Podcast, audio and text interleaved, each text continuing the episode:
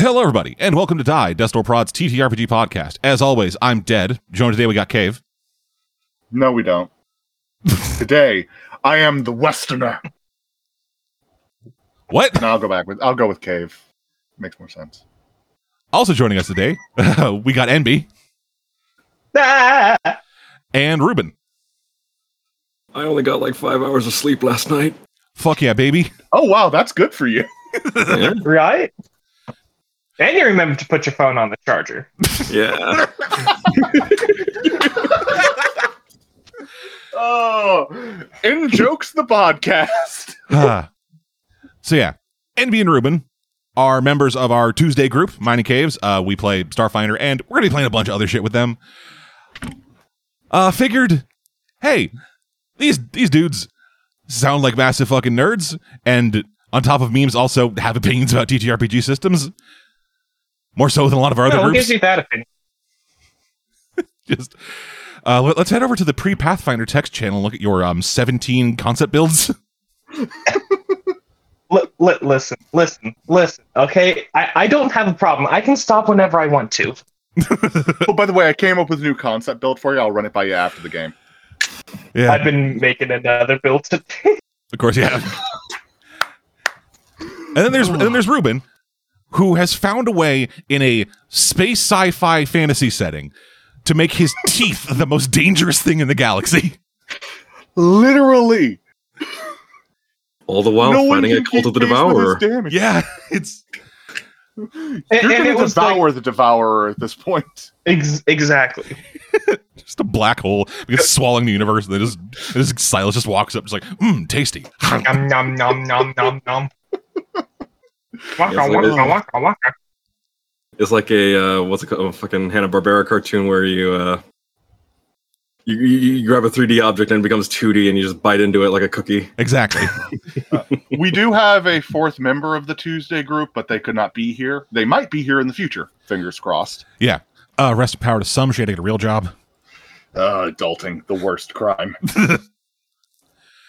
But no, so today, uh, we are going to be doing something that we have kind of done before, but not like this. Um, I've been doing for the last little while, like with the with the like uh one D and D UAs, and then with the Kobold Press, uh, uh, fucking Tales of the Valiant playtests, sitting down with Cave and just reading shit at him to get opinions.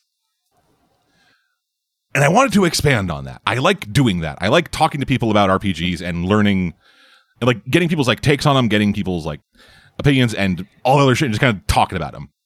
I like these games. And he currently has 140 different RPGs in his RPG folder. Only 45. and so yeah, I wanted to do that for like systems that aren't in playtest that aren't like, hey, that aren't like, hey, here's a variation of this other system that we already know.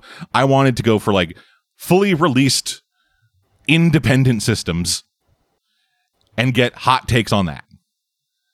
That's what it's going to be. Um, every two to three months, that schedule is not hard laid in because fucking I don't have that much money to spend on RPGs and I don't want to interrupt our regular game too much. And it's us. Yeah. I want to just like sit down with these people, including some, and run through just the basics of a game, run through the quick start for the gu- run through the quick start uh, for the group, and then get their opinions as players, and then also give my opinions as a GM for like, hey, how do these pre how do these pre-made adventures run, and how do they and how does how does the system just run for GMs? And so I had a couple that I wanted to start out with, and then I realized that one of them I spent money on. So we're to be going with Dragonbane. The other one was available for free from the official source. It wasn't a pirate thing. There is a pirate thing for it, but that wasn't what we're talking about. Not this time. Yahar, me hearties. But yeah, so from the title, you got it. We're going to be talking about Dragonbane, uh, a relatively new system uh, released in the last couple of months by Free League. Who, for those who don't know, Free League are the people who make Tales from the Loop, um, the Alien RPG, I believe, uh, Ye- uh, Mutant Year Zero. A very well known publisher in the scene. And this game is also a very well known game in Sweden, which is where Free League is based. It's always the Oh, I. I, I, I love the justifier. it's very well known in Sweden. yeah, because this was actually uh, from what I'm reading of the thing. This was their first big fantasy RPG, and they got in before D and D did. Oh wow. Yeah, uh, so the game is called um, in Sweden. It's called Drakar och Demoner, translated to English as Dragons and Demons. Oh, I love that. I adore that. They they were the first D and D. They should sue. Well, actually, they were the first D and D in Sweden, I assume, right? Yes, and in Sweden they are known as DOD. D Yeah, Dungeons or Dragons. Uh, no, the Och. Oh, dragons. Oh, Och, laddie. Oh, laddie. Oh, oh, oh. we all share one brain cell. Hell yeah! You are you the one who had it last? I I've been looking for that. Why did it have mustard on it? Oh, I did have a sandwich from I- Subway yesterday. I, I left ketchup on it last time. You you replace it with mustard? The ketchup makes it move faster. I'm hitting with some hot sauce just to spite all y'all.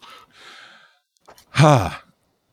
Anyway, yeah. So Dragonbane. Uh, I want to go over a little bit of the history of the game just because I find it interesting. because this is a D and D like. It is. It is a. And when I say D and D like, I mean it is a. is currently a D twenty based fantasy system. It got its roots with Call of Cthulhu. kind of. It's weird. So so the original guy who kind of made it, um, Frederick Mel Frederick Malmberg. Uh, he he was initially uh, working with a company called Target Games. They wanted to get in on like the uh, wargaming scene in Sweden, so he moved to America in order to like import stuff to Sweden while working with various game publishers. And that's kind of when he started um, getting involved in the uh, role playing game scene in the U.S.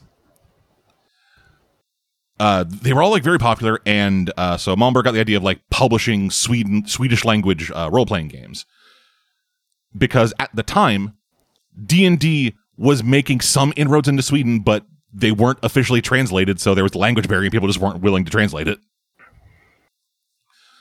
So Malmberg uh, was actually involved in the game testing for Call of Cthulhu and Stormbringer, which was which was a uh, Chaosium published um, game that was based on the like Michael Moorcock books, if you know those. I know I love the name. Yeah, it's, it's based on like the Sword Stormbringer. It's a whole thing. People who love fucking fantasy stuff get that. And so, also at the time, like he was involved with the playtesting while also living with the guy who would go on to create the tabletop role playing game version of, of RuneQuest. Hmm. Which, for those who don't know, RuneQuest is Chaosium's uh, big fantasy thing. It is it is a is one of their big basic role playing games.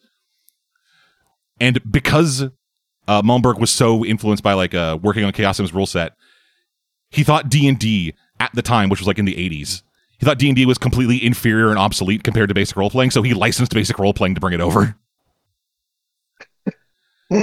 Just played Chaosium was like, "Wow, D and D sucks ass. I'll bring this to Sweden." So yeah, he bought a license to publish uh, basic role playing along with um, a along with the like Magic World booklet from uh, Worlds of Magic and created Drakar och Demoner, which ported yeah, which ported over a lot from um from what is it uh from RuneQuest, including RuneQuest's race of uh anthropomorphic ducks. There I is, want to play an anthropomorphic duck, Ted. well, hey, guess what? You can. Why is it always? Hell yeah! Yeah, literally. The cover of the rule book in the uh like like the cover of the rule book in the uh starter set. It isn't the cover of the actual game. It's a fucking Darkwing Duck lookalike. I want to be part of the Quack Pack. But yeah, so for those who don't know, basic role playing is a percentile based roll under system. Where you where everything is based out of 100 and then you roll and try to get below or equal to that number. And for the first couple of editions, that's what uh Drakar och Demoner was. Until we get to the uh, expert rule expansion, where they made it a D20 roll under system. And then that's kind of what it stayed as from what I am reading. Where when uh, Free League picked it up in uh, 2021, uh, and began like bringing it over for a new edition. It is the like expert system with D20 roll under with uh, elements from their year zero system, which I believe is mainly in the ages because you can determine the age of your character and that has different um effects on your statistics. But yeah, it's fuck it's fucking cool. I like this I like the history. I like the vibe of it. It's a fucking neat game from all things outwards looking in. As I will now try to sell these fuckers on it. Well, Which you I already might- sold me on it. Yeah, which I might have already told me I done by play saying- Darkwing Duck. Yeah, which I might have already done by saying Darkwing Elder Duck. Ducks. Yeah, the Well, duck okay, definitely listen. sold me. Being able to play a duck is about 50% of what I want in TTRPGs, but you're going to have to sell me and make sure that the rest of the system doesn't suck, because otherwise the duck is just going to be all by itself. Alrighty. So, It is based off of D and D loosely, so uh, it's based off of RuneQuest and Stormbringer. I think I played RuneQuest once. Uh, we once tried to build a character. I mean, like we- years uh, ago. yeah, we, Uh-uh. we, we tried to build a character in like in like modern RuneQuest, and coming to it from Call of Cthulhu Seventh Edition, it was a fucking hop, leap, and a jump. Because in because in current edition of RuneQuest, your character creation starts at your grandparents. Oh yeah, I remember that. Shit, that's Why? some fucking in-depth character creation. It was so cool. I loved it, but we never played it because it was such chaos. Yeah. I bet. Yeah. Anyway, so Dragonbane, uh, current version of it, uh, led designed by uh, Thomas Härenstam, as well as a bunch of other uh, Swedish names that I am not even going to try to pronounce. uh, with We love you, but we're from the part of the world that can't pronounce anything. So yeah, uh, with uh, lead illustration on it uh, being done by uh, Johan Egerkrans, which uh, also partly butchered that name, but it's a name that will sound familiar to people who like Free League games because he's also the guy who did Vaesen. Which Vaesen is known for many things, but mainly for its fucking gorgeous artwork. And this doesn't have a whole lot of artwork in it. Like a lot of the pages are just kind of like textured pages with the uh with like their little like chevrons or whatever the fuck they are. But when the art is there, it's fucking beautiful. Well, you better send us pictures. Uh, I'll be sending y'all the core rulebook after I finish reading it to y'all. Oh boy. Yeah, so yes, like we said, this is a D20 roll under system. Uh, uh, characters have six attributes: strength, con, agility, intelligence, willpower, and charisma. With each of those tying to one of the 30 skills. Uh, the skills themselves are, you know, like you don't really have proficiency in this system. How it works is, how it works is like you get your, like, fuck, I'll just run you through character creation. It's a it is a relatively simple process. You choose your kin with their innate ability. Kin is their race. There are um, six playable kin, which are humans, halflings, dwarves, elves, mallards, which are the duck people, and wolfkin. Important thing to note for wolfkin: they're called wolfkin. You can be a cat. Ah, so it's the furry race. Yeah, basically. Yeah, it's the most dangerous wolf. A house cat. Just your cat standing at the window howling at the moon. Yeah. I mean, I have seen cats bark. my cat does wag her tail, like genuinely, she wags her tail. Yeah, and so these statistics, like these uh, kin, do not grant any um like modifiers to your ability to like your uh, stats your attributes, but all of them do have their own um innate abilities. Like uh like mallards have two actually. Uh, they get a boon, which is effectively advantage on their um, swimming rolls, and they can get so fucking angry Oh that god! they that they can give themselves advantage on rolls. if I remember, pulled Daffy Sweden Duck. loves Daffy Duck. It'll work for Daffy or Donald. But yeah, like all of them have this. Like um, like halflings, they have like a advantage, like boons on evade rolls. Uh, elves, they can like heal more by, by going through uh like shorter rests. Uh, wolfkin, they have uh they have like tracking bonuses, all kinds of shit like that. Yeah, and then after that, you move on to your profession. This is the closest you're going to get to class, but it is more like profession in like a Call of Cthulhu, where it just gives you a list of skills you can get and maybe like one ability, and that's about it. Because effectively, you're able to build almost anything involving any of these characters. But yeah, there are uh, 10 professions. And some of them are familiar. Like you got bards, you got like fighters, you got uh, hunters, which are effectively rangers, you got mages. But then you also got like mariner, merchant, scholars, artisans. So we want to play Duck Mariners, is what you're telling us. But yeah, so every uh every profession gives you a list of I think like eight or nine skills of which you can choose six. And then a heroic ability, which is something you can spend like willpower on in order to just do other stuff. Like I believe that I believe the uh the merchant, if you ever get to like a crossroads, you can spend some willpower in order to just know which direction money is. the Scrooge McDuck. Yeah. I Oh, yes. yes, the money is west. I, I, I smell business opportunities. Yes. it's great. Oh my god. I want to genuinely play this and build Scrooge McDuck and Donald Duck to work in this. Oh my god. Yeah. And so then after, after you go through that, you then determine your age, which there are three age categories young, adult, and old. Uh, young gives you bonuses to your agility and con, but you have the fewest skills out of anybody. You get six from your profession, and then you get a number of skills that you can just pick. Uh, for if you're young, you get you get to choose a total of ten. If you're an adult, you get to choose a to- sorry. If you're young, you get to choose a total of eight. Adult, a total of ten, and old, a total of twelve. But if you're old, you also get uh, penalties to your strength, agility, and con, but bonuses to your int and, wis- and willpower. Wi- and And willpower. I'm guessing yeah, go ahead. Uh, I'm guessing like willpower, uh, not willpower, but a uh, uh, adult is just basically like normal mode Yeah, adult. uh, when it comes to what you get. yeah, adult is vanilla.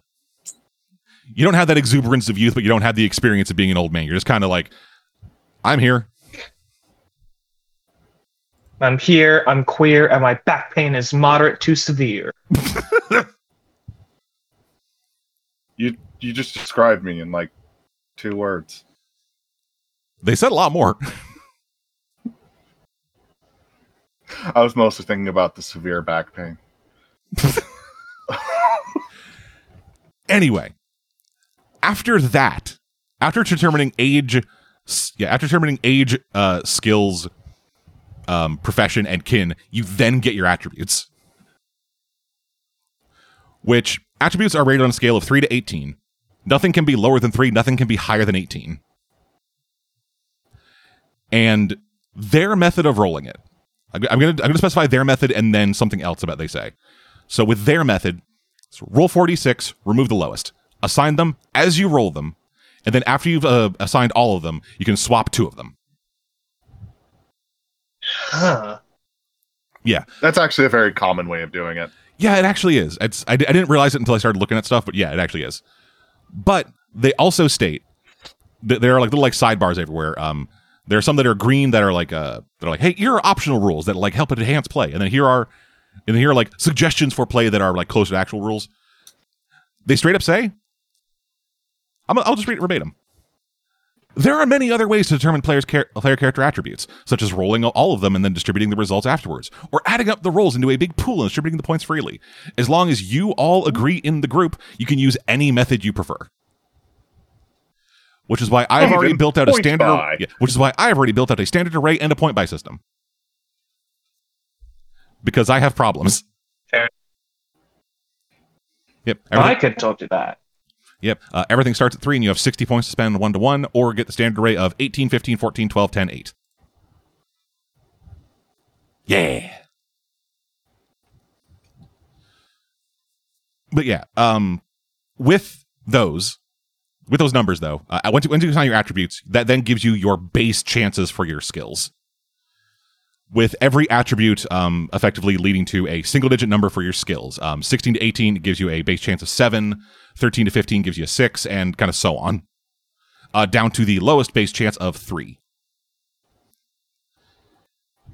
and so that is effectively what your skills are. If you aren't like if they aren't like your profession skills or your or the skills you choose, those are the numbers you get.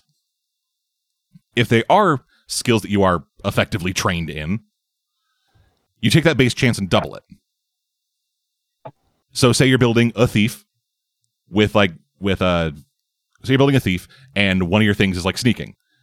You get like a 17 in your dexterity, you get 17 in your agility, sorry. That gives you a base chance of 7. You make sneaking one of your things, that makes it a 14. And remember, you're trying to roll under these numbers. Yeah, so hi, the higher is better. Yes. So you're looking for that one. Uh, nat one is a nat one is rolling a dragon, which is a critical. Oh hell yeah! If you roll a nat twenty, you've rolled a demon, which is a critical failure. And there is a fumble table in this. This might be the 1st Uh-uh. system that really fucks me. yeah, for those who don't know, I, I mean, it might be the first system I'm actually really good at. yeah, for, for the uninitiated, Cave rolls like an idiot. And when I mean that, I mean he rolls like we tried playing a system for the first time. Out I rolled like five crits in the first five minutes. Yes. In of the first five rolls he did, three of them were crits. Literally, the first roll he did was a crit. I was just like, I feel bad. It was But then I ridiculous. was like, it's not your fault. It's ridiculous. And also for the uninitiated, uh, Enby, not great luck. Like two sessions ago in Starfinder, I think it was, I rolled a double nat one. Full attack. Uh, yeah, it was. Yeah. It was Was rough. that the was that the time that we were like, yeah, you can take that guy? It just like the whole fight, you couldn't hit hit them unless you exploded on them, literally. Uh, no, that was the the day where uh, Fire got turned off. Uh, Enby, uh, something going on with your mic. You're get- you sound worse. Yeah, the quality kind of like went down. Maybe give me a moment Alrighty. Well, to continue. so yeah, that is how the, yeah, that's how the skills work. It is just there's a roll under. Here's a base chance, and then if you are trained in it, double it. Which means starting out, the highest skill you will have is a 14, probably. Which ain't awful, but does also have a decent chance of failure. Yeah, like there's still a there, there, there there's still a chance to fail. Yeah, and also, so, so- uh, so they also get other uh, two derived statistics, uh, which are your four other derived statistics, which are your movement, damage bonus, health, and willpower. Willpower is kind of how you use all abilities. It's what you use for your um, innate abilities from your uh, kin. Is what you use as your um, fuck. Is what you use as your uh, abilities for heroic abilities. It's also what you use to cast magic. Because there is magic in this, and anyone can learn magic. Woo! Hell yeah! Yeah, uh, hit Well, points. there's no classes, so yeah, hit points is just your constitution. You know, uh, movement is based on your kin and your agility. All kin have a base movement speed, and then the higher your agility, the uh, bigger the bonus to um, your movement you get. So, like halflings start out with a base movement of eight. If they have like they have like agility three through six, it's minus four. Seven to nine, it's minus two. Uh, Thirteen to fifteen plus two. Sixteen to eighteen plus four. And then all of them have that thing with uh with uh, Wolfkin having the largest movement, uh, base movement, and then Mallard, Dwarf, and Halfling all having the same base movement of eight. what are they saying? Wolves are fast? Yes, I mean, that makes sense. I think your damage How, bonus, how else do you think that they go a woo? and then damage bonus. Damage bonus uh, for those who play other um, BRP based games. This can be familiar. Um, if you have, if your like strength or agility is high enough, you get bonus damage. Uh, with this, if you have a 13 to 16 in either, you get a damage bonus of a D4. 17 plus damage of a D6. And so that's damage on top of the weapon. Oh damn! Yeah. Uh, they do, they do this in like Call of Cthulhu as well. Uh, but that's but that's determined by your size and not your like attack thing. Yeah. But it's still it's still a neat little thing of just hey, I am I am so good with this that I hit gooder. Yeah, I, Hit more I'm the barbarian for a reason, guys. Yeah, it's great. I'm going to cast a spell and be very angry. Yeah. Um. so I'm probably just going. I'm just going through the book like numerically at this point. Um, encumbrance. It's a very simple encumbrance system that I actually really like. So you are able to carry a number of items equal to half your strength score, rounded up. However, up to three weapons, your helmet and your armor, as well as I believe your, I believe your uh, ammunition all of them do not count toward encumbrance. Oh, thank Oh. God. Oh damn! Yeah, you're able to keep three weapons at hand, which means like one in your belt or in like uh, holsters or something. You're able to just like very quickly get out in the middle of combat as a free action. Which these include shields, Oh damn! and then One of my biggest problems in in tabletops is when it's like, yeah, we have encumbrance, and everything matters, even your pants. yeah, all right, what are the weight of your shoes? it's like Uh, saw sec- Dude. I've actually had a I've actually had a, had to play a TTRPG with someone who was really rule specific, and it was like, "Uh, you're over encumbered." I'm like, "No, I'm not. I'm one under." It's like you're wearing hiking boots, and I walked away from the table at that point. good. I just got up, was like, "Done." Yeah, we're done. Fuck you. It's that kind of game. Yeah. Uh, and so then for everything else that you're carrying, if an item weight is not listed, it weighs one. Everything else, everything else will have a list of like two, three, four, so on. There are tiny items that do not hold weight. Uh, there is there is weight for coins, but it's measured in the hundreds. So if you have so if you have less than 200 coins, you have like more than 100, less than 200, it counts as one item. 200, less than 300, two, so on. That. Oh my god, that is so much better than what they do in fucking fifth edition. Yeah. Um, I still hate it when they give currency weight. I understand it. I just don't like it.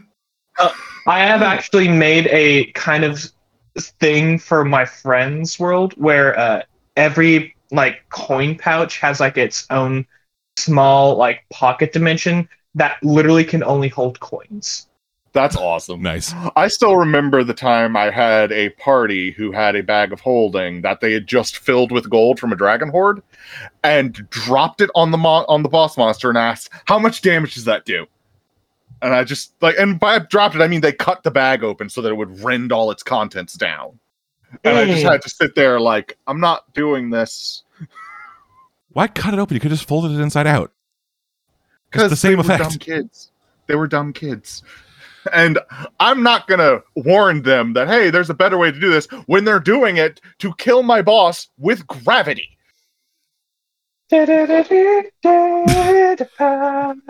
Anyway.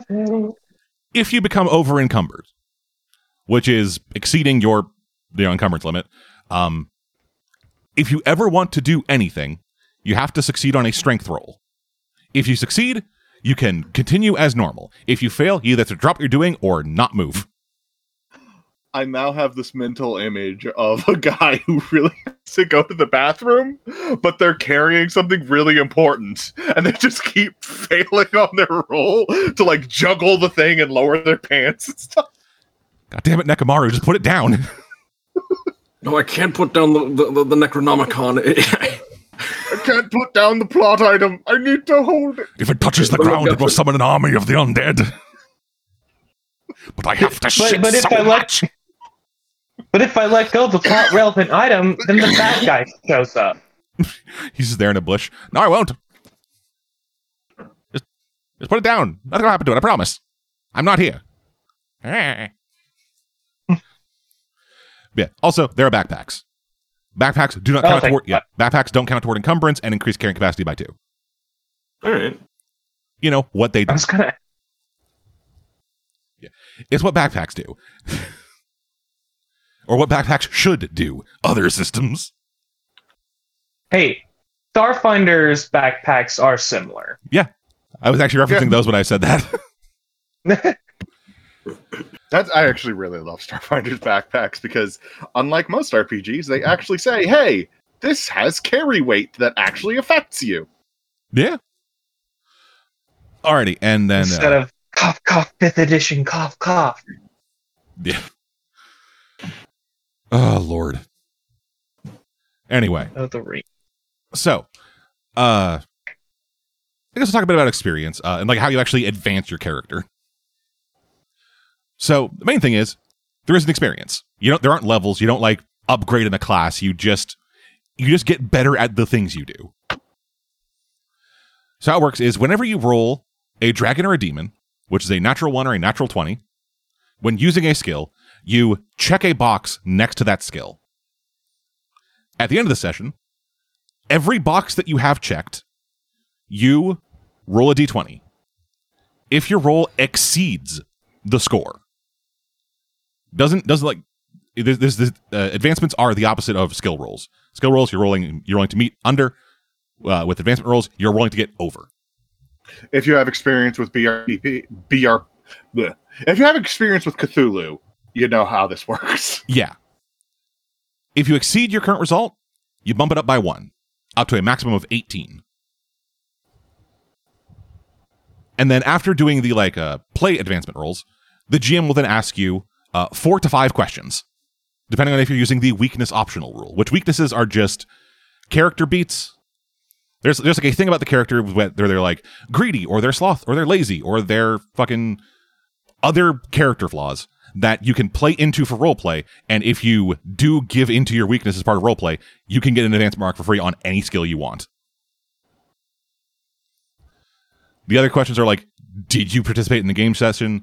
Did you explore somewhere?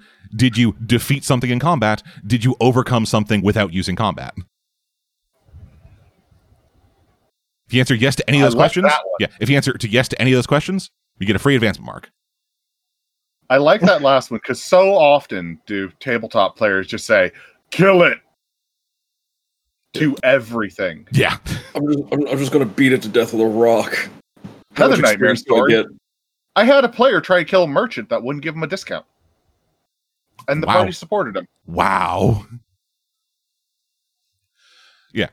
Another rule for advancement that is uh that is tied to weaknesses for an optional rule, overcoming your weakness. If during a game session you act in a way that is uh, that goes against your weakness, like if you if you like play a coward and then do something objectively heroic without like him and Han about it being cowardly, the GM can instead give you two advancement marks and remove that weakness. At which point you have to play a full session without a weakness, after which you can choose a new weakness if you want it. Oh, I like that. I like that. Yeah, it's neat. Yeah, that's a really. I like that. I just flat out Yeah, like so- that.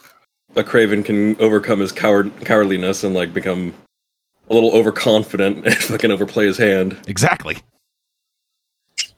It's a neat mechanical way of encouraging role playing that I that I that I appreciate. Yeah, like it influ or it, like what's we're looking for? It like uh encourages um like uh, character development. Yeah, exactly. My my usual biggest problem with weaknesses on characters is there is no way to get around them. So the fact that there is a built-in mechanic, like, hey, if your character does this thing and the DM thinks that you should like move beyond your weakness, ta-da! I Yeah. like that. I really like that. yeah. Uh, within within the book itself, there are twenty weaknesses, including stuff like gullible, faint-hearted, uh, gluttonous, kleptomaniac, or haughty. And that's haughty spelled can with the GHT. I, I imagine that most people would interpret gluttonous as the traditional form of gluttony, but I'm like imagining it like being like a guy who's like, "Hey, uh, I can't fight this thing right now. There's a sale. I need to go buy things." That's not gluttony. Yes, it actually is. Uh, glut- Gluttony is gluttony is overconsumption. as written in this, gluttonous. I take every chance I get to eat something tasty. Uh, so it's the we don't actually know the meaning of the word gluttony version of gluttony. No, that's the we we went with the version everyone knows. Like like everyone when they like yeah. Pedantism. That's what you come to us for. Yeah. Um, other ways you can advance stuff is with the teacher. If you meet an NPC or other or other character who has a skill of level 15 or higher, um, and that and that that, that skill level exceeds your own, you can you can spend some time to like train with them and get an advancement roll as part of it. However, with that training, you can only ever have a teacher raise a skill level by one. So you can't like keep coming back to somebody who's like better than you at something and just keep like raising it for free over and over again. You've learned all they can after you rank up once. Yeah. The teacher could potentially teach you multiple skills. However, you can only raise each of them by one. And that is also how you increase your magic abilities. Uh, and then the other big thing with the skills is that once they hit 18, you then get a free heroic ability. No. which are you know their feats, their special abilities, is the things that make you different than normal people. Because you are heroes, you're technically different than normal people. I'm not like You're the others. special? You're special. You mean you mean I'm not like other girls? He's never said that to me before. That's right, Bella. You're not like other girls. just the. it might just because of the compression, but it just sounded so weird. I loved it. Yeah. I- I'm sorry. Is my uncomfortableness funny to you, Yes. Magic In this Man? instance, yes. Uh, yeah. Fair enough. Uh, so yeah, then let's get into the mechanic stuff. We talked about it a bit, but like I said, I'm going through the book. Uh, so yeah, rolling dice. It's d20. You're trying to roll under your number. If you roll a dragon, which is a natural one, you get bonus stuff, which are which for combat stuff is critting, which can uh, I believe double damage, ignore armor, or let you attack a second time for free, which is great. I always love when crits give you options Yes, it's so fucking good. instead of just you just deal more damage. Yeah. Um. However, if you're doing skill, if you're doing skill checks, um, you can achieve more than you intended, uh, complete the complete the task faster than usual, or and this is a bullet pointed option, impress everyone around you. Just what, what what does that do? everyone's everyone thinks you're cooler. It- Yeah. It improves their opinion of you by one step. Yeah, there is there is Oh, tec- yeah, there, I'm going- there- there is technically like a like tiered um NPC uh, uh opinion of you scale. I was joking, but okay, that's awesome. So you mean I could like intimidate someone so well, everyone else is like, "Wow, this this guy's pretty cool." Yeah, That, he's, Yeah, I just a imagine it. cool guy. Yeah, I imagine a Daffy Duck character just suddenly like changing into like fucking JoJo's Bizarre Adventures art style. Yeah, exactly. it's like that bit in the new Ducktales where where uh, Donald all of a sudden got voiced by Don Cheadle. Oh, that was awesome. I love that. I love that. That was fun. It was great. It was so funny. Oh, Yeah. So, um, if you roll a demon though, natural twenty, uh, it fails. What you're what you're trying to do fails. It's awful. If you're in combat, uh, there is a uh, chart with six options where it's like, oh, you drop your i- you drop your weapon, or you accidentally hit yourself or your allies, or your weapon fucking breaks.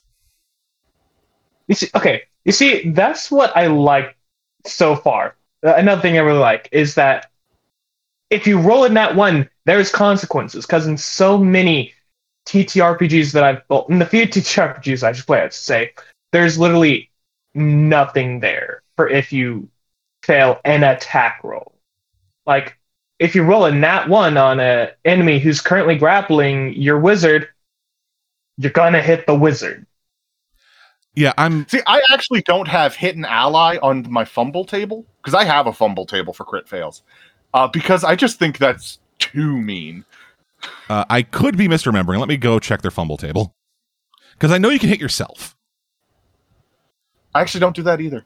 I will have you fall flat on your ass so that you have to waste movement to stand up and shit, but I just feel like a crit fail is bad enough without you also hurting yourself. Okay, so uh, with melee attacks, you can drop your weapon. You can let the enemy get a free attack on you. Uh, you can get your weapon stuck in something. I've done that one. Uh, it gets flung from your hand. Uh, you damage it, or you hit yourself.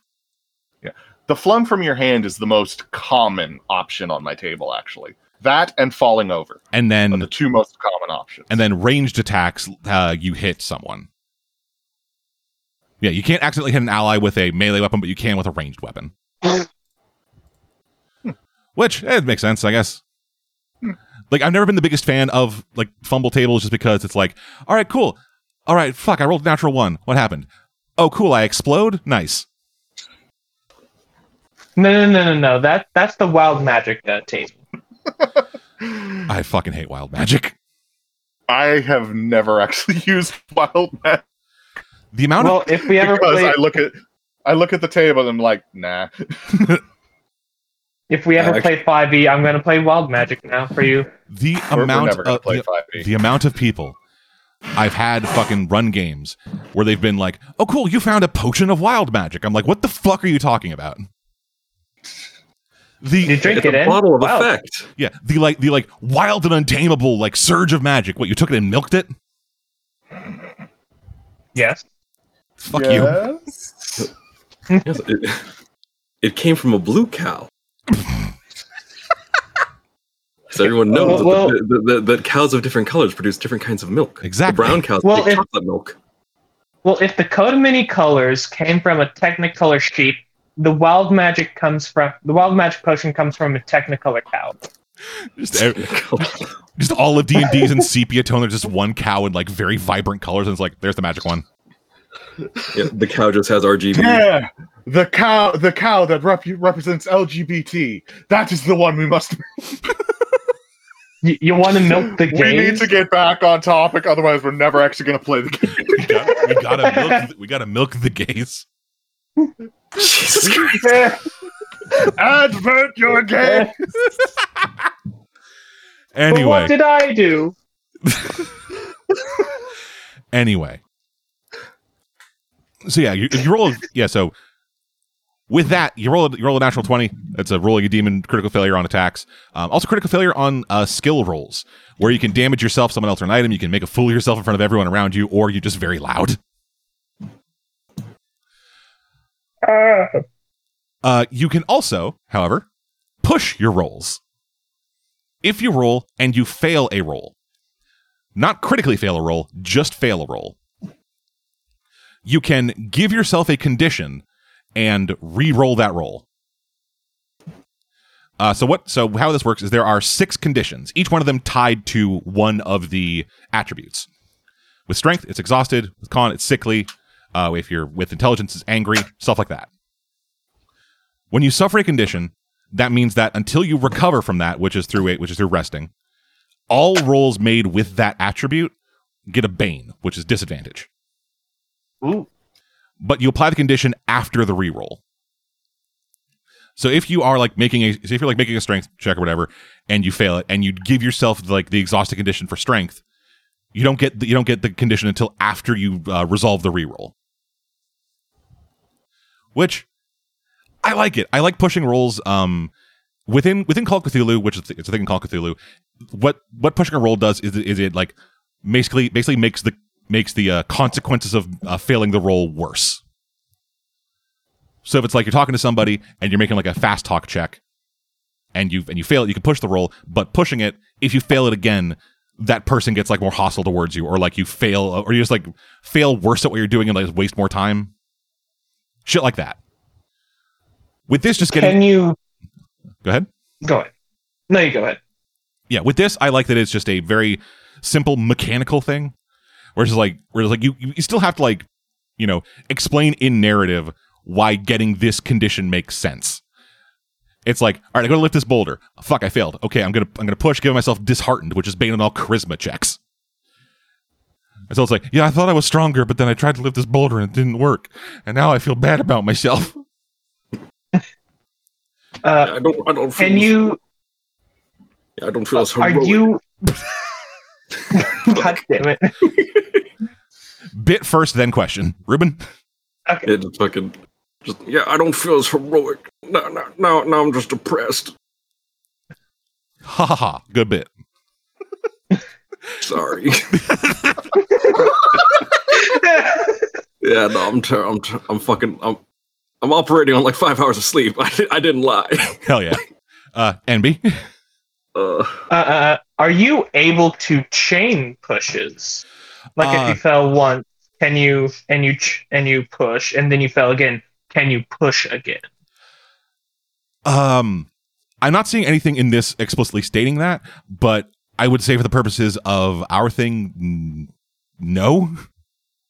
Okay. But yeah, um, so yeah, once you have all six conditions, though, you cannot push your roll any further. You, you could you could go through and just like eat ass like six times in a row, get every condition, have a bane on everything, and just not be able to push things any further.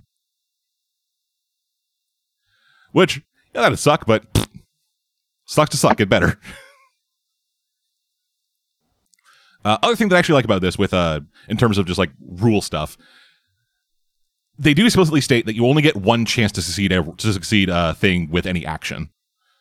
So like once you roll the die, once you push it, you can't you can't make that same roll again in order to accomplish the same goal. You need to either try something different or wait until circumstances have significantly changed. So you can't go into a thing. It's like, all right, I make an awareness check. Fuck, I didn't see anything. I do it again and again and again. Oh, roll the dra- roll the dragon. All right, you find the thing. Fine, you found it. Yeah, just the amount of fucking just like roll spamming some people do in some games. yeah, just just farming for a fucking good roll. Yeah, it's hellish. I get Yeah, the I'm- feeling he's going to say that when he sees my recall knowledge archer. Probably. Uh, but yeah, so Yeah, I like spending like an hour just searching a single room. uh yeah, so I talked about boons and banes a bit. I guess there'll be a bit more of those. Yeah, it's advantage disadvantage. However, they stack. So if you go into a thing with three boons, you're rolling four d20 and choosing the best one. Hell yeah. That's awesome. Yeah, same thing with banes. If you get if you get like three banes, you're rolling four d20 and choosing the worst one. And then boons and banes cancel. Hell yeah. Yeah, and then boons and banes cancel on a one to one basis. It's simple. It's clean. It goes. Uh, there are It goes for yeah, uh, there are opposed rolls. Uh, so here's the thing: with monsters, monsters don't have stats. They have health, movement, and a table. NPCs have stats, but even then, it's very simple. They have they'll have like one or two they're good at, and everything else is a five. So for the majority of the time, you're going to be fucking beating people. But Well, I mean, that's what an RPG is, isn't it? yeah, it's just assaulting people. It's Unless sad. how it's true that political is. But yeah, uh, it's opposed rolls where you where you, like if your if your roll fails, regardless of what you're trying to do when you fail, uh, if you succeed while the opponent fails, you you succeed.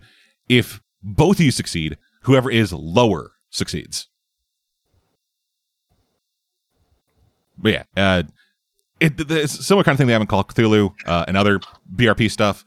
Um, I believe there's also an optional rule in Cthulhu where it's like instead of rolling, you just have it like you just have like whatever their skill is set the like level of success required. Where it's like 50 and below, you need a regular success. Above 50, you need hard success. Above 75, you need a extreme success. Uh, is this a meets it beats system? Uh, Because yes. we come up, we come come to that often. So I uh, yeah, meets it beats.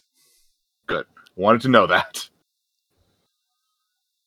Yeah. Um, and there is also um, and there's also something called open opposed rolls, which I'm not hundred percent sure on. Where it's like like opposed rolls is typically uh, like active party versus non-active party. Where it's like if you're actively trying to sneak, you roll, and then if you succeed, then the other person rolls to try to beat you. But with open opposed rolls, it's just if two people are actively doing the same thing, their example is arm wrestling. Then oh, it's that's fun. yeah, then it's an opposed roll where uh, if both parties fail, if they both succeed and get the same result, then you just keep doing it until one of you succeeds. Uh, then there are the skills. I'm not going to go through all 30 skills. Does the strength skill have more than one, at least? Uh, let me just give this a quick look. Um, because that's always a thing in so many TTRPGs. The only thing that strength gets is athletics uh, there are the weapon skills and crafting. Hmm. However, Okay. this will piss off Cave. Crafting is used to repair, nothing else. I'm actually fine with that. Okay. Like, I I do love me some crafting, but if you don't want to do detailed crafting rules, then just say flat out, "Hey, this isn't for making new shit; it's for fixing things." Yeah. Because I love crafting, I dislike how it's handled in most systems. Okay, I say yes. I say there aren't hard crafting rules, and then I go down to the abilities, and it's like, oh, right, there kind of are actually, but they're heroic abilities. Okay, Yeah, which is um, yeah, which is like a like master blacksmith, master carpenter, and master tanner. Uh, yes, You the had my attention. hand. now you have my focus. I thought you were going to end that differently. Uh, but yeah, so uh, with uh, like master blacksmith, um, you can spend three willpower points and one stretch of time, which is fifteen minutes, uh, to sharpen a blade. Uh, when you do that, the armor rating of uh, anything this weapon hits is counted as one step lower.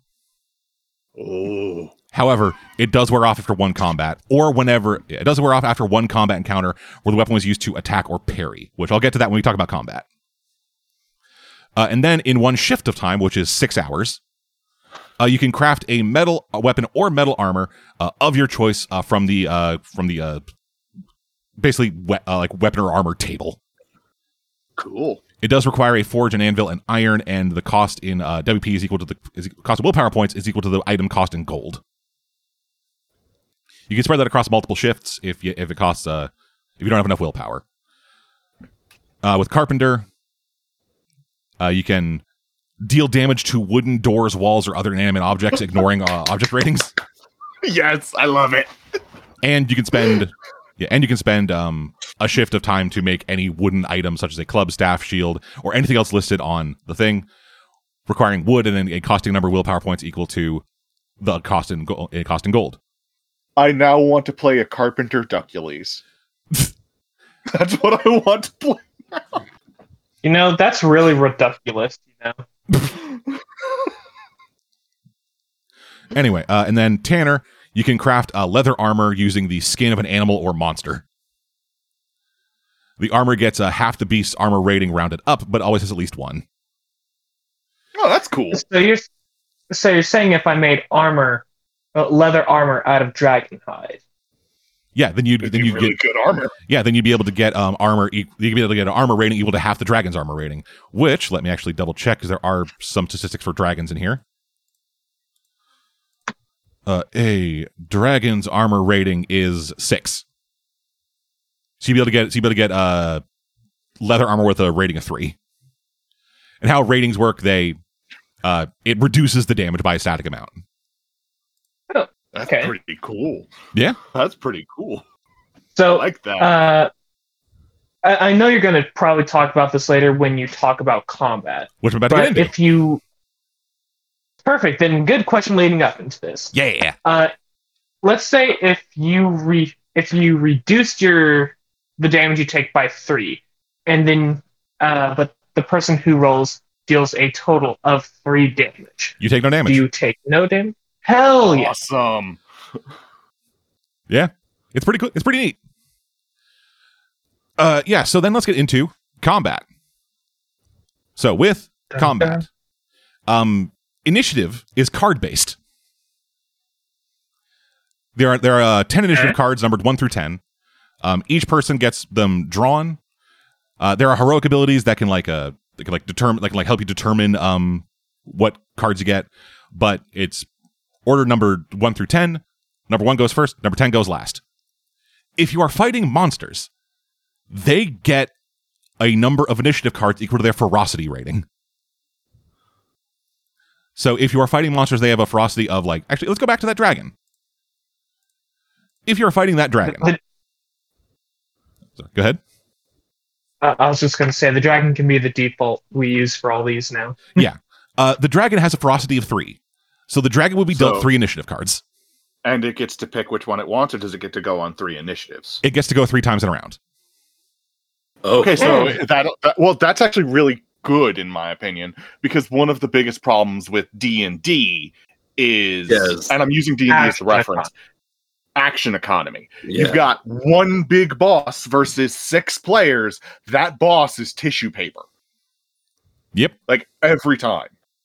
Like, unless you make them a fucking bullet sponge, y- you're going to lose your boss in like two rounds. So then you have to take the boss fight that was going to be an epic face off between your heroes and the villain, and throw in a fuck ton of minions to distract the party. Yeah, this does not seem like it's a like bunch of minions big boss thing. It seems like it's like, hey, big boss or minions. Okay. I prefer that. I I really like that. I might actually co-opt that and use that in like other TTRPGs. Just like give them extra initiative rounds. That's brilliant. And speaking of uh, action economy, the action economy in this is incredibly simple. You can move, and you have one action. That's it. Your reaction uses your action. Oh. Like your action for the next round, or are Uh, you like your action for action your action case- for that round. If you acted on that turn, you cannot take reactions. Oh. Oh wow, that's interesting. Yeah. So that would just determine on if you're wanting to build a reaction build, I'm guessing. If Well, you uh, want to Also, that's the thing. Defending is re- is a reaction. Yeah, so like Ah. if you go after the monster, then you can use your action to defend yourself. But if you go before, then you have to question: Do I want to def- do I want to hold this or? Well, no. Oh, So if you, if you go before the monster, then you're probably then yeah, yeah. This is a question of like, hey, do I want to do this or that? But typically, how it'll work from from what I've like read and seen other people talking about, it's going to be the monster attacks somebody. That person uses their thing to either parry or uh, dodge, which I'll explain in a little bit, and then everyone else just fucking attacks. Then new round comes up, it'll attack somebody else. Then that person like parries or defends, and then everyone else attacks them. Like effect- effectively, like just it's like you, you you can also just like fucking just tank the damage, Mm-hmm. which this, Like if you manage to get some dragon hide all, armor off. yeah, last w- yeah, which this is a BRP based game. Your health isn't going to be great. Mm. uh, Yeah, um, I believe them like without without taking heroic abilities, the max health you can have is eighteen. Jesus. Ooh. Ouch. Uh, the dragon uh, has the potential to deal um up to four d10 damage. Jesus. holy That's- shit! That's a one hit. Yeah, so we're not you're fighting, fighting a dragon anytime soon. For those of you who are curious, that's an average of 22 damage. So Uh, but yeah, so on top of on top of like actions and movement, uh, there are also free actions you can take. Um, with free actions, you can take any number of them in a turn, but you can only take one each a turn. Which the free actions are drawing a weapon, changing position, which is like getting prone or standing up, dropping an item, or saying a few words. combat burpees. Got it. So you can't do combat burpees. You, you can only either go down or stand up. You can't do both. Could you not use your move to then get up? Uh, you technically could. Okay, combat burpees. However, uh, that will be all your movement. oh no, wait. Never mind. You can drop. You can drop to the ground as or get up as part of your movement. These are free actions and do not affect your movement per se, but can only be done on your turn. Okay, So it's a free action as part of movement. combat burpees. Oh, I, I'm gonna I'm gonna keep doing that for as long as I can in games. Again, it, won't- you can. You can do. You can do one or the other. You can't do both in one Or turn. Okay, Okay. Yeah, you can get up or drop yourself down. that makes me sad. Also, you can draw. Or- also, you can draw, put away, or exchange weapons at hand for a free action. Oh, so like you can? Does that mean you can put something away while drawing another weapon? Uh, yes, but only one thing each. Oh, thank. Oh, Yeah. I wish more systems did that. Yeah, draw. Yeah. So drawing dropping a, my weapons all the Yeah. fucking time. yeah, drawing a shield counts as drawing a weapon. So on the turn you draw your shield, you can't also draw your sword. Mm. But the shield can be used as a weapon. Mm. Uh, which yeah, the shield just uses uh, whatever your uh, highest strength based attack is. Uh, but yeah, um, yeah, there's a little like table in here that has uh, 1, 2, 3, 4, 5, 6, 7, 8, 9, 10, 11, 12, 13, 14, 15. You can take, there are 16 actions you can take on a turn, Jesus. which is like dashing. wow. Yeah, some of them are pretty simple, like dashing, attacking, uh, parrying or dodging, picking up something, unequipping or equipping or, equi- or equipping armor or a helmet. I was about to say quipping. That's an action. Yeah, Fuck. equipping. Um, you can apply first aid to somebody. You can rally, which I'll explain rallying because rallying's fucking cool as hell. Uh, casting a spell, helping, or taking a round rest. Uh, which a round rest uh, lets you recover one d6 willpower points. Mm. Yeah, there are three types of rest you can do. A round rest, which which heals, uh, which recovers willpower points and not health points. A shift rest, which is effectively a short rest. 15 minutes, recover a d6 health and a d6 willpower, and a shift rest, which takes six hours and recovers everything. You Also, said shift rest. You said shift rest twice. oh, uh, sorry. Stretch rest is a stretch rest is 15 minutes. Shift rest is six hours. okay. I was like, is that Yeah. a typo or Yeah. okay?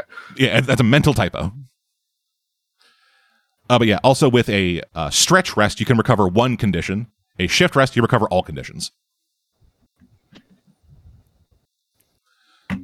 Yeah, so movement is movement. Um, you can move around. Uh, you uh, movement is measured in um, increments of two meters. So a one square is two meters. So whatever your movement is, just have it. and That's how many squares you can move. System. It's Swedish and better. Fuck a lot of you. The, the metric system is better. I will not deny that. But as an American, fucking metric system. Yeah. Um, and there are technically attacks of opportunity. However, you don't. However, um, you don't have to take them. Uh, when whenever you move away from somebody, you make an evade roll. If you succeed, you get to just move away for free, no problem. If you fail, then they get a free attack. But it still takes their action, right? Uh, no, free attacks do not take their actions, and the evade roll for Oh. moving away also doesn't take their action. Okay.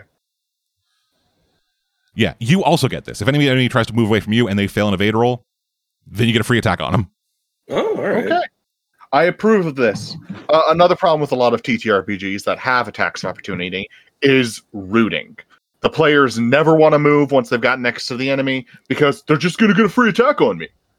So by having it be this way, so there's a chance, there's a good chance if you have evade, you could evade them.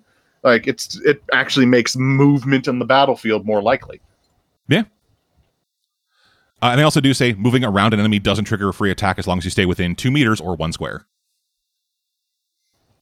And sneak attack. Everyone has sneak attack. oh no. I mean it makes sense, but oh no. Yeah, uh, you do have to be uh, using. Um... Oh no, you don't have to be using a subtle weapon. A subtle weapon just uh, just makes it better. But yeah, so um, you make a sneaking roll. If you if you move close enough to make a melee attack, it's sneaking roll with a bane. You then get in. Uh, it counts as surprising, which means that uh, you choose any initiative card you want. You get a boon on the attack, and the attack cannot be dodged or parried. If you're using a subtle weapon, you get an additional damage die. So what their thing is like if the if, the weapon you're wielding does D8, then you deal two D8 damage, and that's on top of that's also including your uh, damage bonus. And if you are ambushing people, um, each victim has to make a uh, awareness roll uh, to spot the ambush. Um, if you prepared well enough, they get a bane, and if they if they fail, all of everyone anyone who fails an ambush, they get the bottom initiative card starting at ten, drawing up. It's neat. It's a it's a nice little simple thing that I appreciate. Uh, but yeah, uh, we already kind of went over uh, melee combat a bit in terms of like what crits do and how that works. Um, if you attack somebody prone and deal damage, you deal an extra d6 damage and your attack has a boon, which that's neat. Uh, and apparently, uh, there are also some optional rules for um, different damage types and how they affect things. Like bludgeoning, slashing, piercing are the main weapon damage types. You can do it so that like, so like certain types of armor have a higher resistance against certain types of damage. Uh, you can have it so that like certain um, damage types can can be parried by only certain things. That's not an optional rule. That's actually an actual rule. But there's a whole lot of shit. It's neat. It's fun. Oh yeah, so let's get into uh, defense stuff. So parrying. With parrying, uh, you have to have either a weapon or shield out. You cannot parry unarmed. Uh, when you when you parry, it takes your action. You roll your um, you roll your skill with the weapon.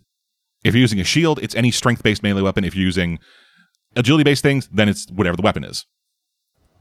If you succeed, uh, the enemy hits either the weapon or the shield, uh, reducing the damage by that weapon's durability. If you, yeah, sorry, let me. Uh, oh, sorry, actually, my bad. I I'm thinking of a different thing. I'm thinking of actually Pathfinder. if you succeed at the parry, you take no damage. However, if the if however they would still roll damage. If the damage exceeds the weapon's durability, the weapon is damaged and cannot be used until uh, until it's repaired with a crafting roll. Uh, and there are weapons that are specifically built for parrying that have like almost double the durability of other weapons. I think like a regular dagger has like a parry of or has a durability of like six or something, either six or nine, and then a parrying dagger has a durability of fifteen. Shit. Yeah. Nice. Um, if if you are parrying a if you're parrying a piercing uh damage attack, your weapon takes no damage because piercing attacks can never damage parrying weapons or shields. And monster attacks cannot be parried unless otherwise stated. And if you roll a crit on a parry, uh, you get a free attack.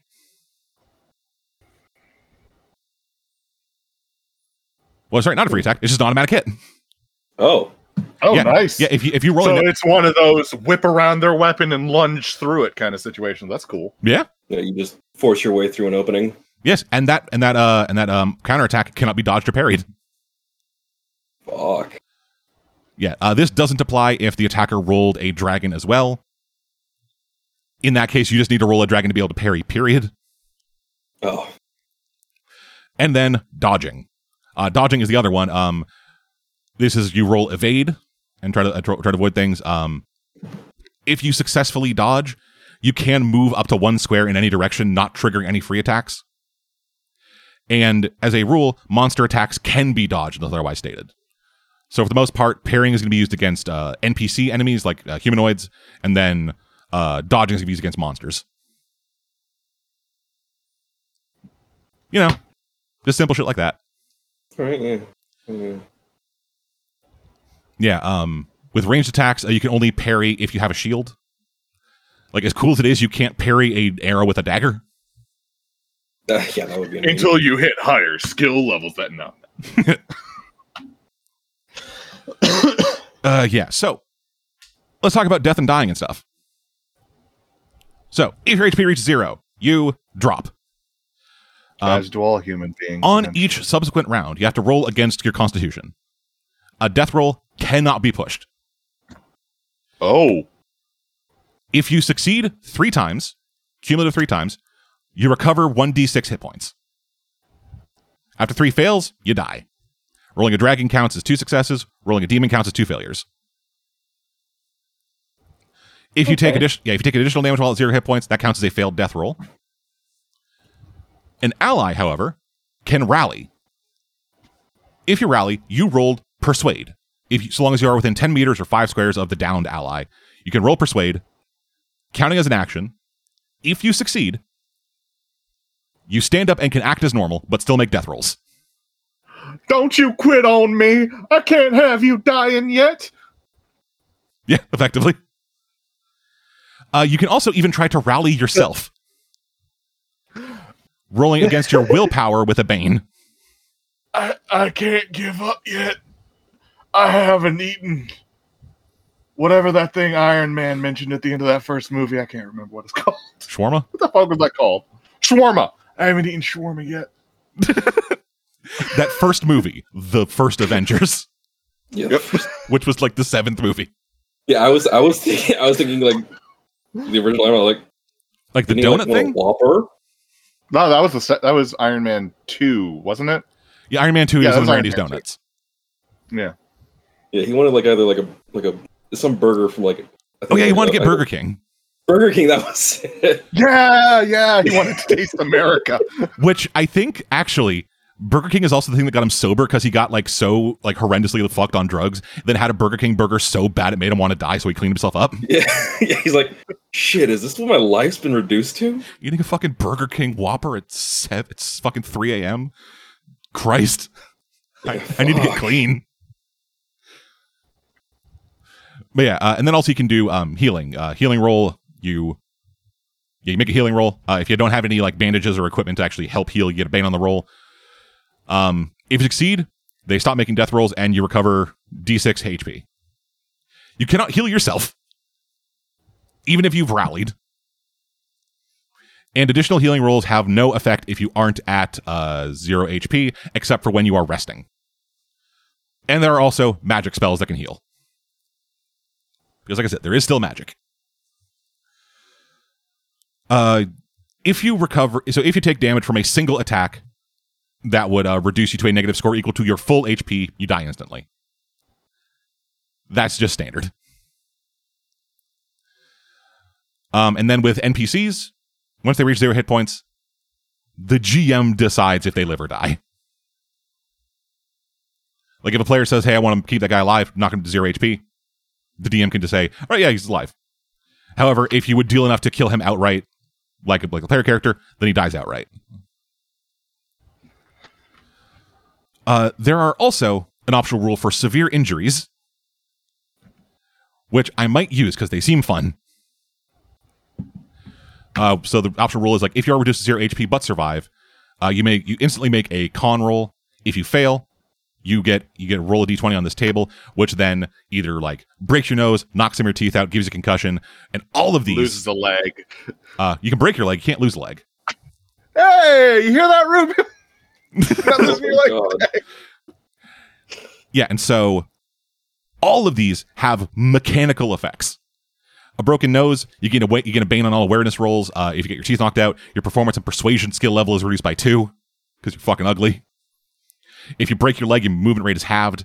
And then all of these have healing times where you roll a number of d6 like it says, and then it takes at least one shift per day to make a healing roll. On a success, you get fucking you get on a success for the number of days, you get healed. It's great. Sorry, actually, the healing time is just natural. You can have the healing time with a with a healing with a healing roll uh, per shift per day. The healing roll of a shift per day. It's cool. So yeah, with a broken nose, it takes one d six days to heal. Say you rolled average three, whatever. Fuck, I don't, I don't know if that's the average. You roll three. Someone heal. Someone like takes the time to heal, uh, spend a healing roll on you. You heal in a day and a half. Oh, It's neat. Someone comes and just cracks your nose back into place. Yeah, it's cool. It's fucking kind of like Savage Worlds and their injuries.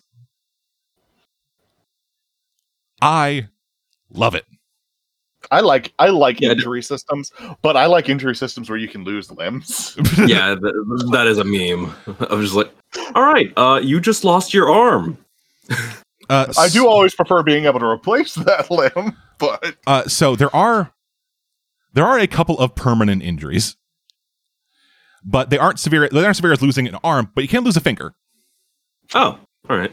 Uh, you can you- become a shop teacher. yeah, you can lose a finger. You can lose a toe. You can lose an eye. Oh, Uh, and all Wait, of what those. if you lose both eyes. Um, You're blind. yeah, I guess.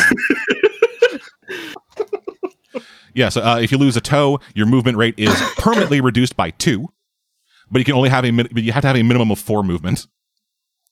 If you lose a finger, all le- all skill levels and all weapon skills are reduced by one to a minimum of three. And if you gouge your eye, and if you, you lose an eye, um, your uh, skill level on spot hidden rolls is permanently reduced to two, is permanently reduced by two to a minimum of three. I, I am just imagining like the greatest warrior in the world with no fingers. just like I still have a plus eight to attack. How is he holding a weapon? He super glued it to his palm. Well, act, act- yeah, yeah, you still have eight. You still be able to get an eight. no, he just has it in his teeth like Zorro. I mastered one weapon style. What? You got something in your mouth? Death. Yeah. Uh, or he's wielding it in his butt cheeks. Oh god. I am the dick butt of death. Fear me. Oh. Oh, I needed that. Uh, that's great.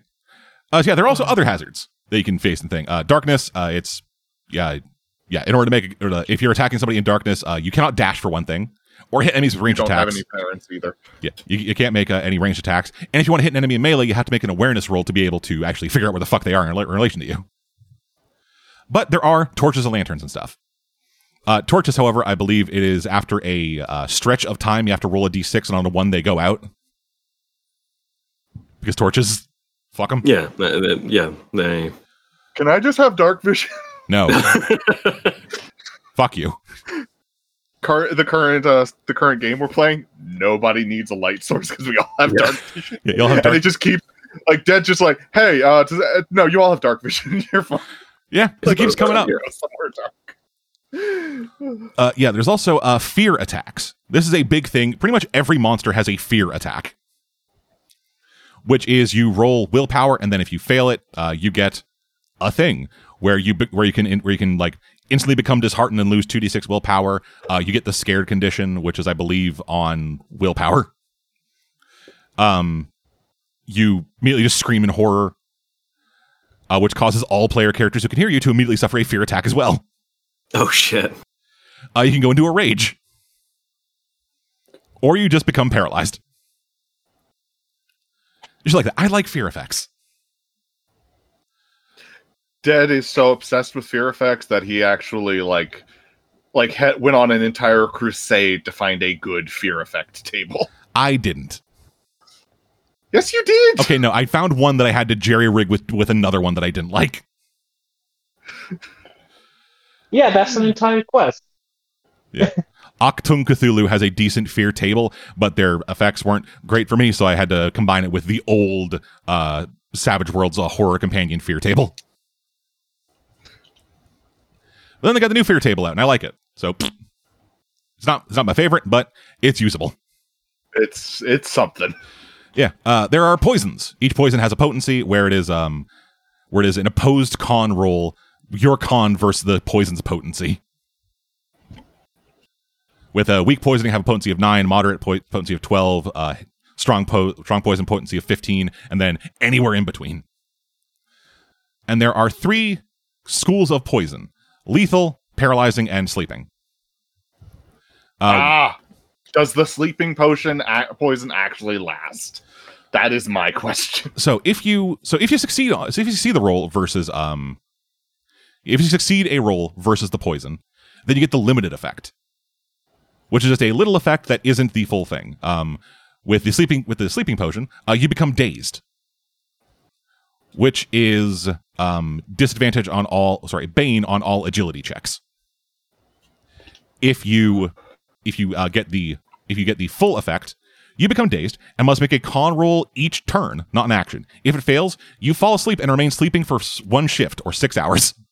Oh. Mm. Uh, being Good. Given, yeah, being given an antidote or taking at least one point of damage wakes you up. Like being able to sedate enemies is something that I always am interested in, and then I look at it as like, oh, that's useless. For ninety nine percent of things, 'Cause it's like, yeah, they're asleep for like ten seconds at most. You know, this is six hours until you. This is six hours until you give them an antidote or hurt them. So you can slap them senseless to wake them up. Yeah, you, you, you can pull a monster hunter and like place a bunch of bombs around them like a fucking Looney Tunes character. yeah, yeah. Just do that. Throw a rocket. I was like, hey, what the fuck? Oh shit! Oh shit! Kaboom! Uh, yeah, there are uh, diseases. There's uh, falling damage, which is a d6 equal to half the height you fell in meters rounded down. Uh, if you fell less than two meters, take no damage. A successful acrobatics roll, uh, you reduce the number of d6 by half. Not the damage, just the number of d6. And armor does not affect falling. I mean, that's tech- that technically reduces damage if you're reducing the dice. Technically, um, there are there are hard rules for drowning. Which fucking Christ! Oh, Holy Joy. shit on a sandwich. All right, yeah. So if you are drowning, uh, yes, if you make yes, if you are in the water, uh, you must make a swing roll after each stretch of time, which is 15 minutes to stay afloat. If you are wearing chainmail or plate armor, uh, you have to roll every round. Underwater, yeah, underwater, Of you, course. yeah, underwater, you need to make a, uh con roll each round to hold your breath. If you fail, you begin drowning, taking one d6 damage per round until someone rescues you. If you if you reach zero HP while drowning, you make death rolls as usual, but successes don't count. Oh, fuck on a duck. That actually applies here. Okay. yeah. love it. That's genuinely something I just say sometimes. Yeah, he does. Uh, but it's I'm so pretty sure I've said it during Curse Destiny. it's so fucking good. Just thinking about All right. Ugh. Are, are we actually ready to get into this? uh we haven't even talked about the magic. we haven't talked about the magic yet. Yeah, we, yeah. The magic oh is- shit! Yeah, we gotta talk about magic. I I also- was just like, we're talking, we're talking about items at this point. We got to be getting close. I also want to final thing for uh combat section, talk about improvised weapons. Buying the starter set gives you a deck of improvised weapon cards. oh, that's cool. At the start of combat, you can draw D3 cards to see which items are available, or the GM just tells you. And the items are then marked on the map, and using them requires an action. Some of them do not require attack rolls, you just do them. I have to ask: Is one of those improvised items another person? No. Mm, Uh, let's see. One, one, one of dead end my pet peeves. Uh, let's see some of the improvised weapon cards. Oh, they're also uh, divvied up by location. Uh, there are uh, cards for inns, cards for caves, and cards for forests. okay. Yeah, uh, Let's they're- hear about the. It's probably going to be the most like various and interesting. alrighty with the inns. There's a boiling cauldron. oh You yes. oh, do you remember the cheese cauldron? I remember the cheese cauldron. Uh, so th- you throw boiling water in a cone that is four foot that is four meters in both length and width. Everyone in the cone takes two d six damage. The attack can be dodged but not parried. Armor has no effect. Fuck. I dump the cauldron. I like this. Just I like dumping this boiling water on somebody. Uh, similar flavor, Fuck. yeah. Uh, similar flavor, different vibe. A bucket of soapy water. You throw it out in a me- you throw it out in a four meter cone. Everyone in it falls. I cast grease. Yeah. Um, at the inn, you can I- find a pig. Pig? Yep, a rummaging pig. Yes. You have to make a bushcraft roll in order to agitate the pig and make it attack an enemy of your choice within 10 meters. Oh, you can't throw the pig. Uh, nope. Uh, the pig automatically uh, uh, hits automatically and it inflicts 3d6 bludgeoning damage. I love it. Oh wow. The attack We have to use these. the attack can be dodged but not parried, and the pig just runs off. We have to use these. Oh, yeah, just like the, the classic fucking Total War uh, unit of fucking setting a pig on fire and sending it towards the enemy. Yeah, and then there is also a chandelier. Yes. Oh, could you just imagine like the Scrooge McDuck leaping onto the chandelier before smacking the pig on the ass and attacking two separate enemies? Yeah. With the chandelier, you swing from the chandelier and perform a melee attack. You can take normal movement without triggering free attacks. Uh, the attack must be unarmed, but it cannot be dodged or parried. And if the attack fails, you fall to the ground, take a d6 bludgeoning. Just, you know, simple shit like that. It's fucking cool. I love it. That's awesome. Yeah. So let's move on to the magic. So, Anyways, within within Dragonbane, there are four schools of magic. There is general, which is just anybody can take it. There is animism, which is dealing with, you know, spirits and nature and shit. There is elementalism, which is, you know, your classic evocation stuff. And there is mentalism, which is mind and body shit. So like telekinesis and then like buffing yourself and shit. Um, each class of magic, well, each like thing of magic has a spell rank. Supposed to divide it into five ranks, which kind of basically uh, determine how powerful they are. They're not really spell levels because there aren't spell levels. It just said like a, a rank one spell will always be less powerful than a rank five spell. But you can learn a rank five spell basically whenever. Um, when creating a character, if you create a mage, you get three magic tricks, which are cantrips, and then three rank one spells of one of the given classes, one of the given schools of magic. Um, you can have a number of prepared spells equal to the base chance of your intelligence. Which, uh, if you're if you're building a caster, it's probably going to be like at least seven, which means you're always going to have, be able to have other spells prepared, or you're always going to be able to have you'll, you always have more spells to be prepared than number of spells you actually know. Basically, um, in order to swap out your prepared spells, it takes a uh, shift. It uh, happens during a shift rest, which again is six hours. Uh, you have you have a grimoire. Everyone everyone who casts magic has a grimoire. Um, you can uh, record one spell in that by uh, having by taking a shift of time, and yeah, it doesn't require any cost. It's just you write it down there. You take six hours, write it in. That's the way you should do it. Again, any system that charges you for learning a spell, one of the core factors of your character, but doesn't charge anyone else, not doing it right. Yep. Uh, and if you lose your grimoire, then you cannot prepare new spells. You can you have to get a new grimoire and then begin writing spells in it again. And then, like I said, they're magic tricks. Um, magic tricks, they are small, usually harmless effects. They can kind of just pop off. They do still, however, cost willpower because all magic costs willpower. Um, with with uh like ranked spells, um, it uh, casting it costs two willpower point per power level, and all spells have a power level of one to three. So maximum a spell can cost for like just normal casting is six. And that's the highest level spell that you could cast. Uh, that's the hi- yeah, that's the highest power level of spell you could cast. Um, and those also require you to make like spell casting rolls, which is you like when you make a mage, you get a you get the uh you get a school of magic as one of your secondary skills, and then that then that becomes like one of your um like trained skills, and so yeah, so you have to like roll against that in order to successfully cast like leveled spells. Uh, with When mag- you say school, do you mean like uh, uh abjuration, enchantment, or do you mean like I mean arcane, divine? I mean animalism, elementalism, mentalism. okay, so it's broad as hell. Yeah. Yeah. Um. So yeah, that, that's yeah, that's how you do uh, willpower stuff. If you don't have any willpower left, you can still cast spells by dealing damage to yourself. Yeah. I was about to say it costs HP, doesn't it? Yep. Um. However, uh, power from your body, which is what they call it, uh, cannot be used to cast healing spells.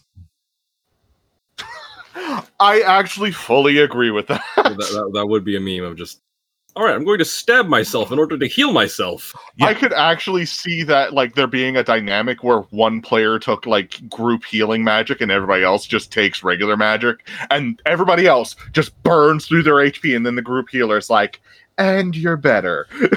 Yeah, and so how it's actually interesting how it works. So when you're casting something, you roll a die of your choice from a D4 to a D20 immediately before casting the spell. Whatever you roll, that's how many willpower points you gain to use on that spell, and that's how much damage you take. Jeez. Yeah, it's cool. Oh, so you could you could never cast a uh, third level spell then? Uh, no, it costs like like power level three. I thought you costs said it was the D four. A D four, D6, D8, D10, D12, or D20. Oh, okay. You choose. Okay. Okay, I missed that part. Yeah, because, because like, as you get like higher level stuff, there are things that have like variable um spell stuff, like like costs. Like the basic versions, uh, like the basic uh, spells, are like two to six cost, and then the fancier ones they're like, hey, I want to make a magic weapon. Okay, that's going to cost different things. So you're saying if I roll a demon on bl- on a blood spell, I could potentially die. Uh, yes. Bad. I know how I'm going to end my character after this playtest. Uh, alrighty. Um, yeah. So, um, also, if you if you are using magic, you cannot wear or use any kind of metal. Hmm. That means you can't wear metal armor, and you can't use any weapons that are partially metal. Oh. I got a stick. Yep. Yes. You, You got yeah, yeah. They, they they literally say um include such ax- uh, items such as axes, spears, studded leather, and arrows, but not staves, clubs, or slings. I got a stick.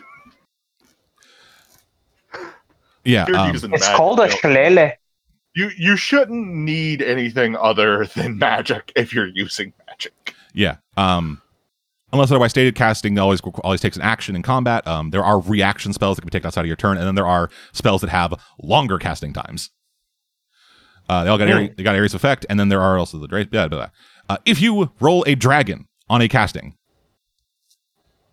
either the spell or the damage, either the spell or the range, sorry, damage or range of the spell is doubled. The spell doesn't cost any willpower points, or you can immediately cast another spell, but you get a bane on the roll. If you roll a demon, optional rule is a magical mishap, which is effectively a d20 crit table, a crit fail table for spells, which can give you, Oh. uh, yeah, which can give you conditions, inflict damage on you, lose willpower for a spell. Um, Who wants wild magic? Oh, You- can it turn you into a potted plant? um, not a potted plant, but it can turn you into an animal. Hey. It's just like the way wild magic should have been the whole time. Yeah. Um yes, if you roll a 17, you turn to an animal. Roll a d6. On a 1 year cat, on a 2 year fox, a 3 year goat, 4 wolf, 5 deer, 6 bear. You get the stats according to the table on page 99 and cannot speak but retain your mental acuity. Every morning roll a d4. On a 1 you become human again. Oh, that's awesome. I love that. I love that so much. It's like if you become a bear, just like I was the only way you can communicate system. with people is just like. I think I was already sold on this system. I am so much more sold on this system. I think you can still write. Like you retain your mental acuity, It's you just like- can't talk, so you just have like a claw and just Yeah, scratch it into the dirt. Listen, like, you listen motherfuckers. here, I you don't like son of honey. a bitch. But then as they realize, like, all right, where do you, all right, so he wrote, uh, roar, roar, roar. And that's when the bear mauls the party. Yeah. Alrighty, so learning magic. In order to learn magic, you have to be able to cast magic. That's just standard. Yeah. Uh, easiest way, but most expensive, is to learn a spell from a teacher who already knows that spell. Uh, you take um, one shift, and then at the end of a session, like like you cannot use the lessons taught by your teacher in the session you learn it. But at the end of the session, you use an advancement mark uh, for the school to learn a new spell um, instead of trying to increase your thing. So basically, you spend time with the teacher being taught like elementalism. Then you get an advancement mark on it. End of the session, you remove the advancement mark and then roll against intelligence with a boon. If you succeed, you learn a new spell. You can also find spells from grimoires, uh, in which case you need to roll um, languages instead of intelligence. And you can also learn additional schools of magic uh, by acquiring the uh, heroic ability Magic Talent, and then studying under a teacher with a skill level for at least a week. So if you like make an animism wizard and then want to go into elementalism, you got to like get something up to 18, get the Magic Talent heroic ability, and then spend a week studying with a teacher. It's hard to learn new schools of magic, but it also is pretty easy to learn new spells. It's just a matter of what the DM gives you, or GM, I guess. Yeah, because You have DM is master. What are you copyrighted. Yeah. You're the demon master. I still Or is it find it, really master? stupid how Go ahead. I, I find it really stupid how the term DM and Dungeon Master is trademarked by Wizards of the Coast. Yeah, it's not great. I mean, that's how corporate works. Yeah. I blame Hasbro. Uh, oh, that was done long before Hasbro. Yeah. Uh, anyway, uh, yeah. Then only thing left in the main book is like uh, monsters and the uh, items and stuff. However, I do want to mention musical instruments because I forgot about them. So one of the jobs you get is a bard, and uh, the bard doesn't get any kind of magic, uh, but they do get uh, a heroic ability, uh, I believe called musician. And what musician does is you activate the ability as an action. It costs three willpower points. All allies within 10 meters or five squares gain a boon to all rolls. Or Ooh. or all enemies within 10 meters get a bane to all rolls. That effect Ooh. lasts until your next turn. And what and whatever magical and whatever instrument you get changes how that effect works. So, if you get bagpipes, Of course, you can get bagpipes. you reduce the willpower cost of the music ability to 1, but you increase its range to 50 meters. If you get a drum, Bless me, bagpipes. Yeah. If you get drums, it um, doubles the range to 20 meters. If you get a flute, it reduces the cost to 2. If you get a harp, it reduces the cost to 1. Um, if you get a horn, it increases the range to 100 meters. Oh shit. And if you get a lyre, uh, it reduces the cost to 1. Just So bagpipes is the best. bagpipes is awesome, but I also find it very hilarious to just go out into the field. It's like, all right, guys, don't worry, I got this. Yeah. just-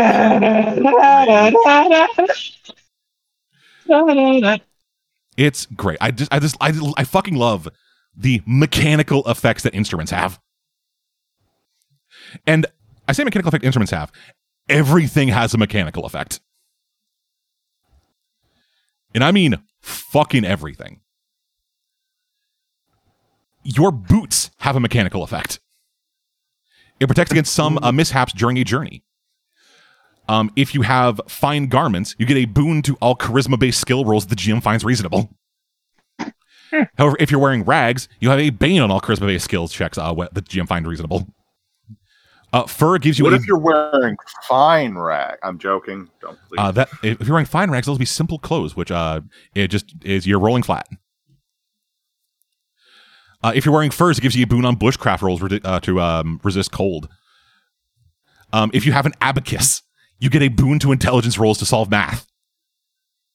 It literally just gives you a, it literally just gives you advantage on math. I wish I, I wish I had that in real life. Yeah, It's called a calculator. Math fucking sucks, okay? It does. When will I agree I- with you. When will I ever need to know uh, the right side of a triangle uh, when it's out in the middle of a field of purple cows on a Wednesday afternoon and the moon is out? well, jokes on you, fucker. We put your paycheck in that exact situation. Go solve it. Uh, don't Wait, hit we're getting corporate paid? America. I fully, I fully expect it to be that way. But no, um, yeah, they also have, they also have like different kinds of arrows, like wooden head arrows, uh, which deal bludgeoning damage, and also uh, it means that uh, the effectiveness of armor is doubled. But they also cost like a fifth of the cost of, or like a, a quarter of the cost of fucking iron head arrows. But that's the other fucking thing. You don't track ammo. Oh, thank God. You buy a quiver and then you just have it. It's the bottomless Thank It's bag of arrows, basically. yeah, effectively. bottomless mimosas, but they're arrows. yeah, Can I have the mimosas instead? no, No, Oh. fuck you. fuck you. but yeah, there there's just a lot of really cool shit in this. Um, it's a lot of tables too. Like this, like while while this does like pull from a lot like BRP stuff, it also kind of pulls stuff from like OSR, where it's like a lot of like randomly determined tables of shit. Old school RuneScape? Old school Renaissance. I, I know. Yeah. Oh yeah. Uh, old school RuneScape is OSRS. I also know that. But no, like the the system has a lot of cool shit going for it. Um, not just like not just artwork and stuff, but also like just like mechanically, it has a lot of really interesting ideas. I like a lot of what it's doing for like giving rules for almost everything while maintaining a simplicity to it. It's just a lot of really cool shit. Um, so based on my really horrific description of it, what do y'all yes. Yes. I think you sold me on it four times, and then you read me the whole rule book. I didn't even get into the shit about journeys. Oh fuck me! Like I still I like I want to be turned into a random animal and then just have the unfortunate luck to not be able to turn back for like five sessions. Yeah, just I, being I stuck want chair for to play. That's what I want. I'm excited for the game, Yeah, it's and I want to play it. I, I began the campaign as a duck and ended it as a bear. just like 25 sessions, you never roll a one on a d4. Yeah, just- you just like I forget to, to roll after a while. All righty.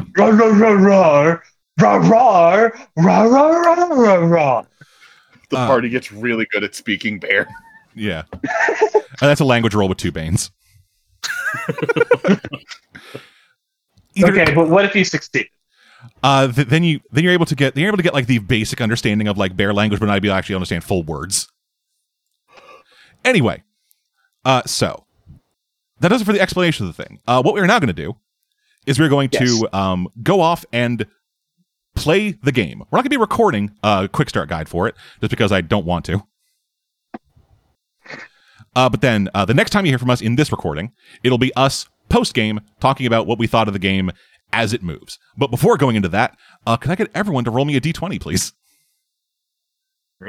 I'll roll your mom. I rolled a ten. Okay. That's big. That cut. Uh, sixteen. Okie doke. An 11. An 11. Alrighty. Cave, you get to choose your character first. Yeah. Damn it! because we are going to be going with pre-built characters for this. And I'm not sure how I want to tell you what these characters are. Um, you know what? I'm just going to give you their names and let you pick. That sounds fine to me. So we have That Bastin. So, so we have Bastin Bloodjaw. We have Croissant of the Bold. We have Makander of Half Bay. I want that one. Okay, that's the duck. yes. Motherfucker! you listen here, you mother ducker. Yeah. Uh, so this is yeah. So this is a Mallard Knight. Oh, so I didn't get the mage. Okay. I, I chose that one because I was like, that one sounds like a mage. but I got the duck. I'll take it. You did get the duck. Uh, and now I just got to figure out how to. Uh, I'm gonna be I'm gonna be like uh, screen capping these from the uh, PDF and then sending them to you. It's just I'm not gonna be doing it now just because there's it's a bit of a process, hmm and I want to get through these other I want to get through the other folks uh, getting their things. Uh, so Ruben, you're up next. All right. So like I said, there was Bastin Bloodjaw, Croissant of the Bold, Orla Moonsilver, and Archmaster Ou- uh, Aodhan. Uh, I'm going to go with the Bloodjaw. Alrighty, uh, that is a Wolfkin fighter. Oh, all right. He has a long spear and a short spear. I spear. think I think the last two are the mages. They have magey sounding names. Uh, and then for Enby, Archmaster Give me the last guy. Uh, Archmaster Aodhan. Yeah. Alrighty, uh, yeah, that is an elementalist. Yeah.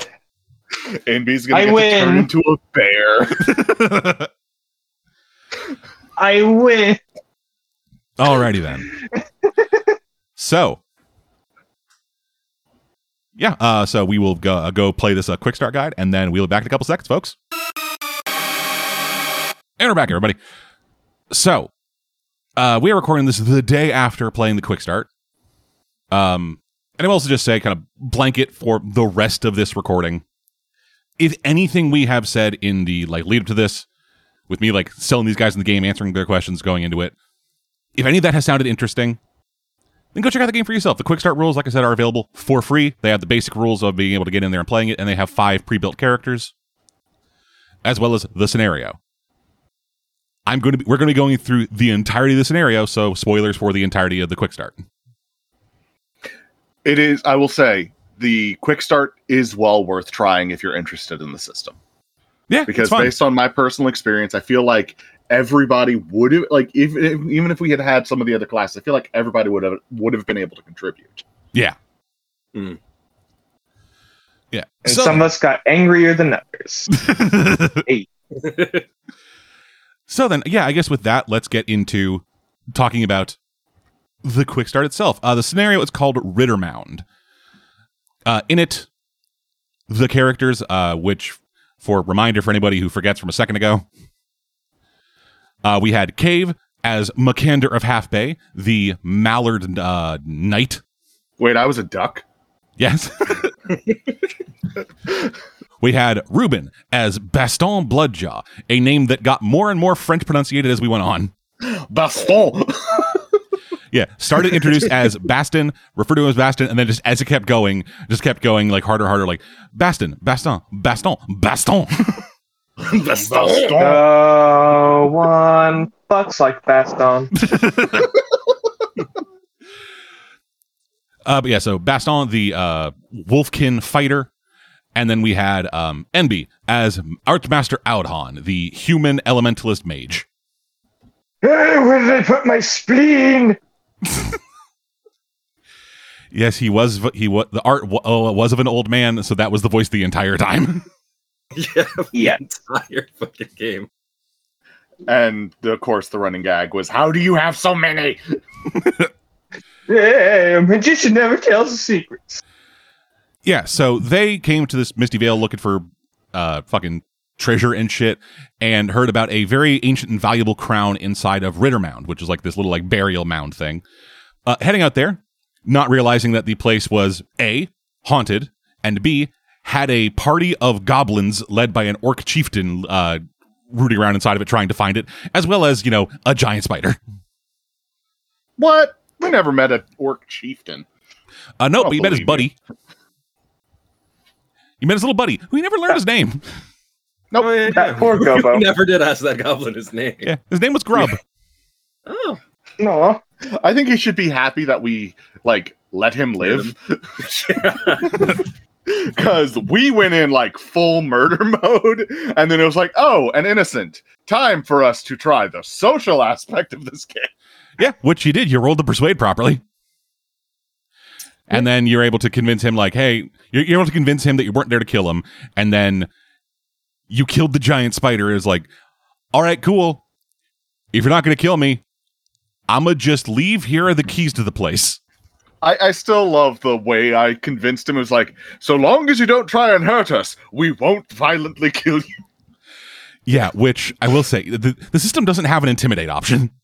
yeah, that that was definitely an issue. Yeah. Like, Well, all right, I uh, persuaded him with threats. Yeah, that's the thing. If Yeah, well, you don't fuck up, we. If you don't fuck around, we won't have to make you find out. Yeah.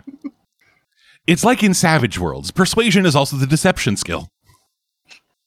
but I do, I do kind of like them. Like, like there are thirty skills, twenty of them non-weapon based, and I feel like they did a decent job. Like, even if they, even if like the twenty is technically more than almost anything else, they did a decent job like paring things down to just like the core twenty. Hmm, I agree. because like some of the stuff that we didn't even really get into in terms of like skill check stuff because you know we just kind of didn't really have time like beast lore bartering bushcraft which bushcraft is like setting up you know your tent for the night uh, hunting and fishing because you because you don't have to fucking carry around your goddamn rations at all times you can literally just set up traps or go hunting and fishing No, I do love that. there are full Love it when rules for that including uh, including the different types of animals you can get as well as how many days of rations each type of animal is worth We also really didn't didn't get to do any performing, so that was upsetting. yeah and no seamanship I didn't get to swim. I didn't get to use my my, my duck feet. yeah so It's zero to five sea, man. Uh, but yeah, so you're getting to the. Actually, I'll, I'll just say first start. Um, this thing does have a map, obviously. This little dungeon crawl. Uh, what are y'all opinions on dungeon crawls in general? I mean, I like them yeah, I enjoy 'em. personally. Like, so long as it's not horribly long, because Yeah. that's the big problem. Is if a dungeon crawl is okay, we've spent three weeks IRL in this dungeon and we've played every other day. Why are we still here? It just gets boring. But like, especially if it's only going to be like one or two sessions, dungeon crawls can be really fun. Yeah, uh, for reference, uh, in terms of like map size, this thing is uh, 19 squares high by 21 squares long.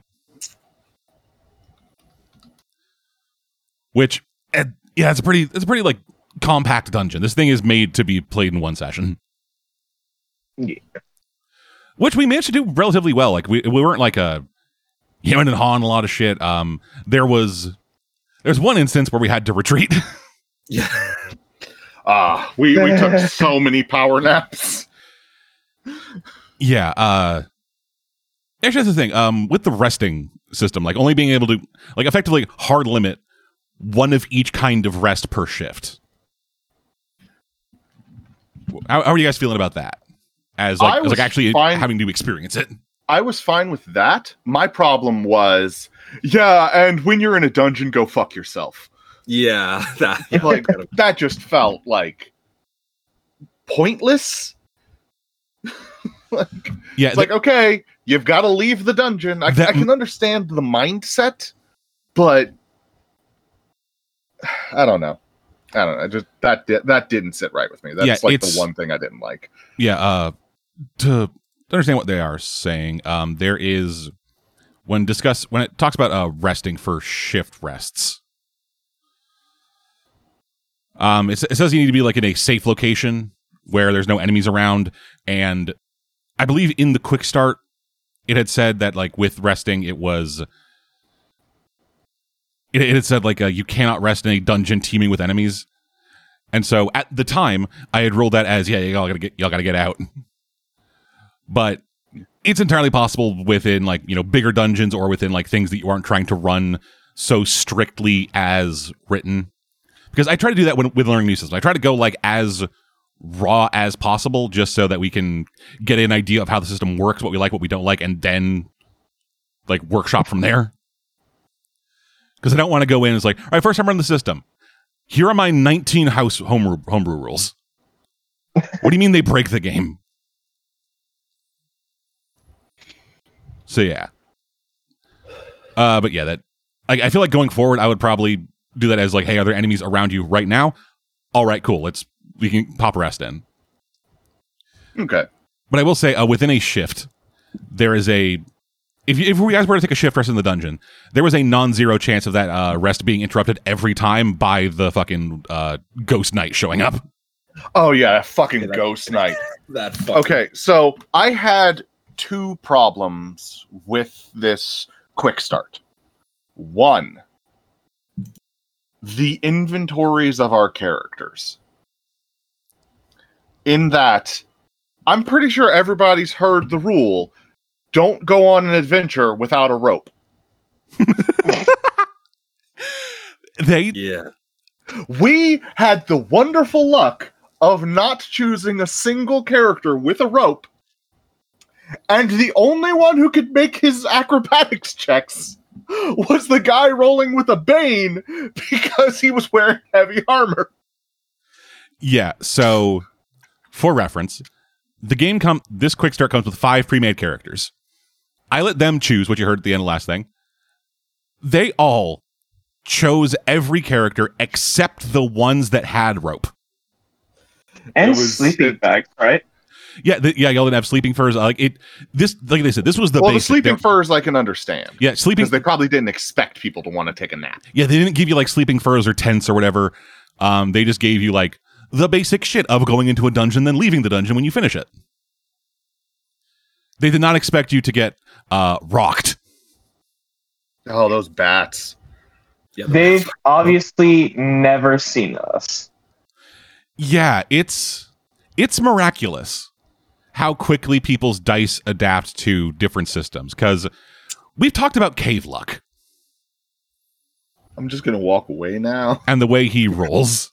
I, I feel like I've done something wrong. You haven't. It's just for whatever reason, the fact that you keep being hit by cars seems to have been balanced out by the fact that you can roll like a fucking god. Oh, I I think I got like six criticals in that session. Yeah.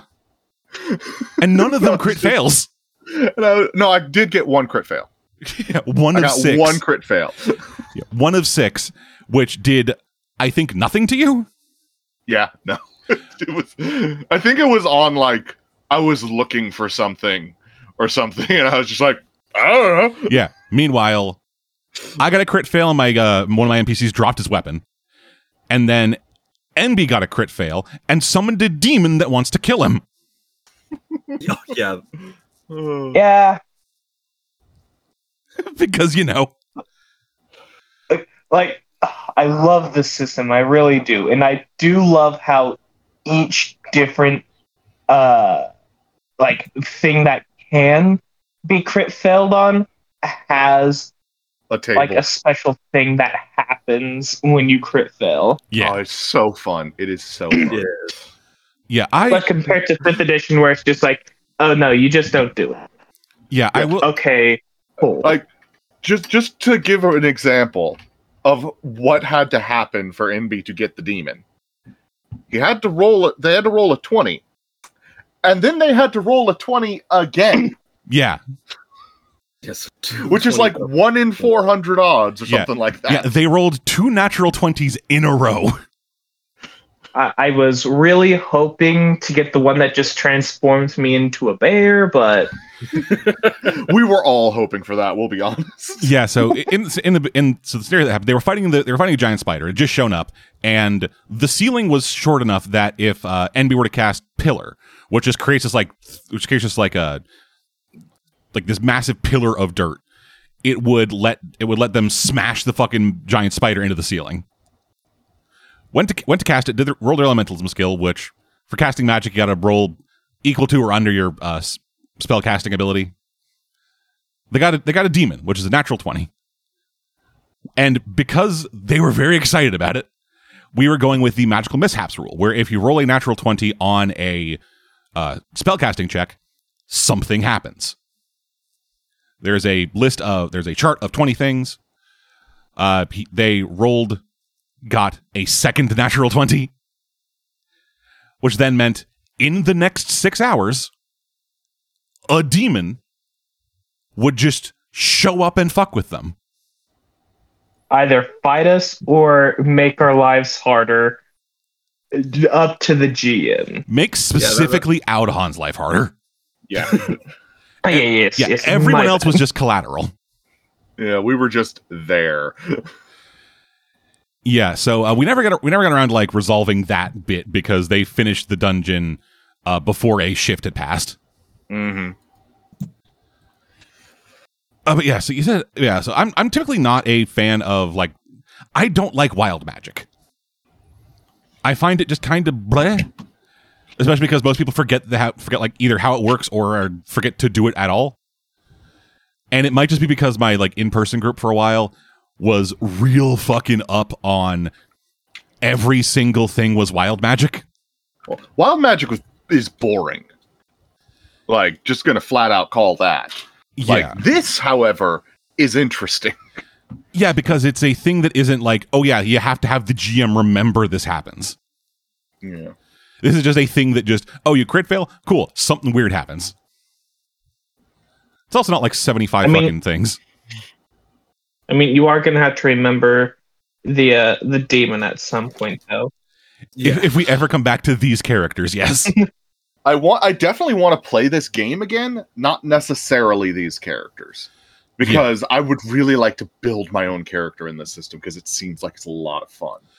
Yeah. Uh, um whenever character creation a bit last time, a character creation was like 46, remove the lowest, add in order.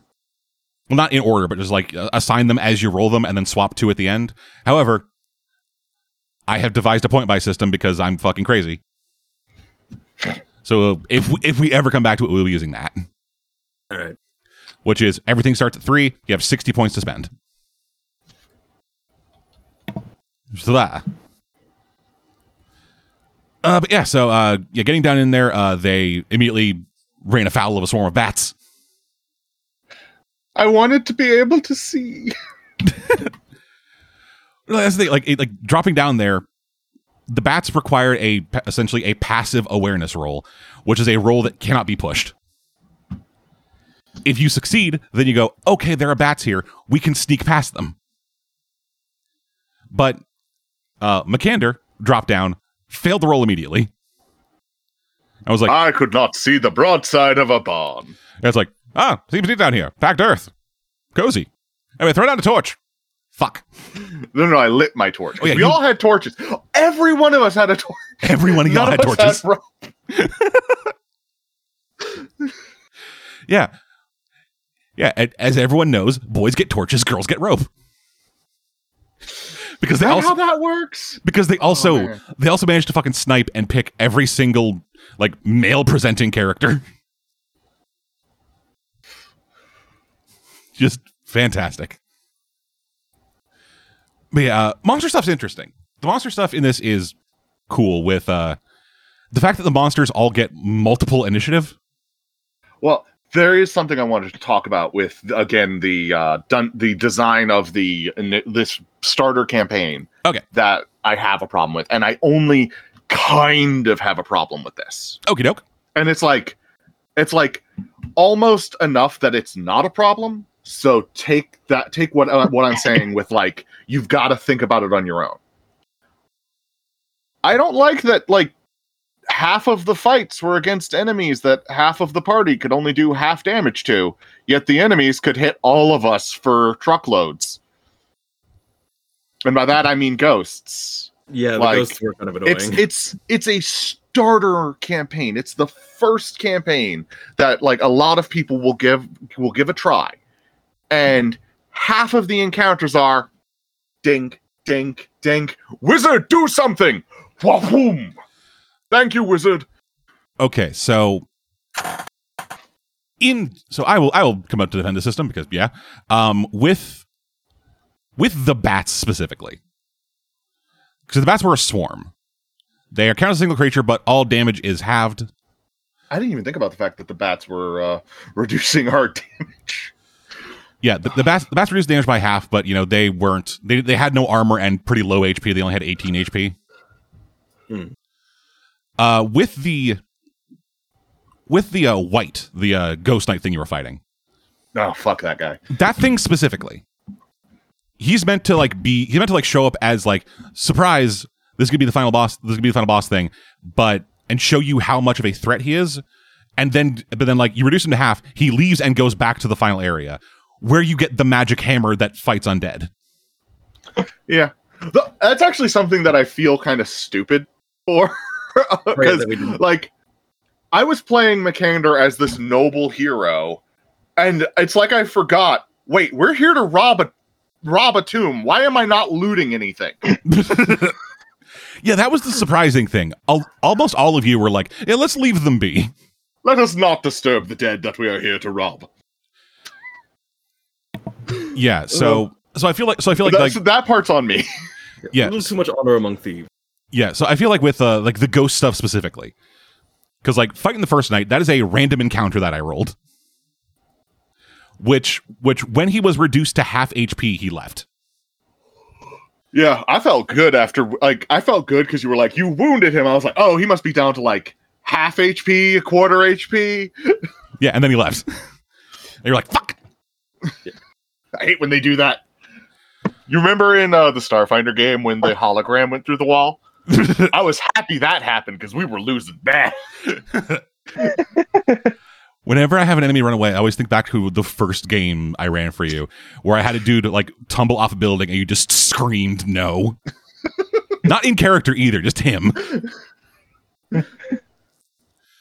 No! My experience! This was like a decade ago almost. Yeah, almost at this point. Like th- I have grown as a person. Like, that was literally my. Okay, first game. I ever ran.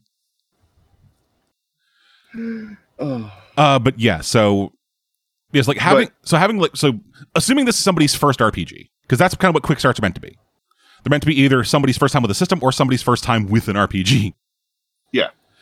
And so having a thing show up and be like, "Hey, I am resistant to damage," to like give the to give them idea of what resistance is, and then giving them a way to overcome that resistance in the room before you fight him again. Because, because like, 'cause, like the, I, I'm pretty sure it, from like a from like a like writing standpoint, what it's supposed to be is meet the guy. Oh fuck, we can barely hit him. What the fuck is happening? And then he then you, you manage to like deal some damage to him. He fucking leaves. G- go throughout the rest of the thing. Get the magic hammer. Aodhan was fucking those ghosts up. Oh yeah, ghosts were. Aodhan was just like, "You shall not be able to hurt my spleen," and blast. I'm gonna steal your spleens. Yeah, ghosts uh, are immune to all damage except magic and fire. I thought they were resistant. Were Uh, they just outright immune to our damage? Uh, ghost, the ghost was immune. The wight wasn't. okay. Okay. The wight was resistant to all takes half damage from non-magic weapons except fire. Because one thing that y'all never did that I'm pretty sure you could have done, as I'm just double checking the rules here. Oh, we could have swung like the torch or something. Yeah, Do you remember who we oh, gave the Like, torch? yeah. oh Me? yeah. So we- like, like I was like, maybe I should swing the torch. I can't. I gave it to Aodhan. I was literally thinking I should use the torch to try and attack him. Of course, it Oh, wouldn't you have shouldn't mattered have 'cause of given his that to the pyromaniac. Like that guy had some ridiculous armor too. Uh, yeah, armor rating Like- eight.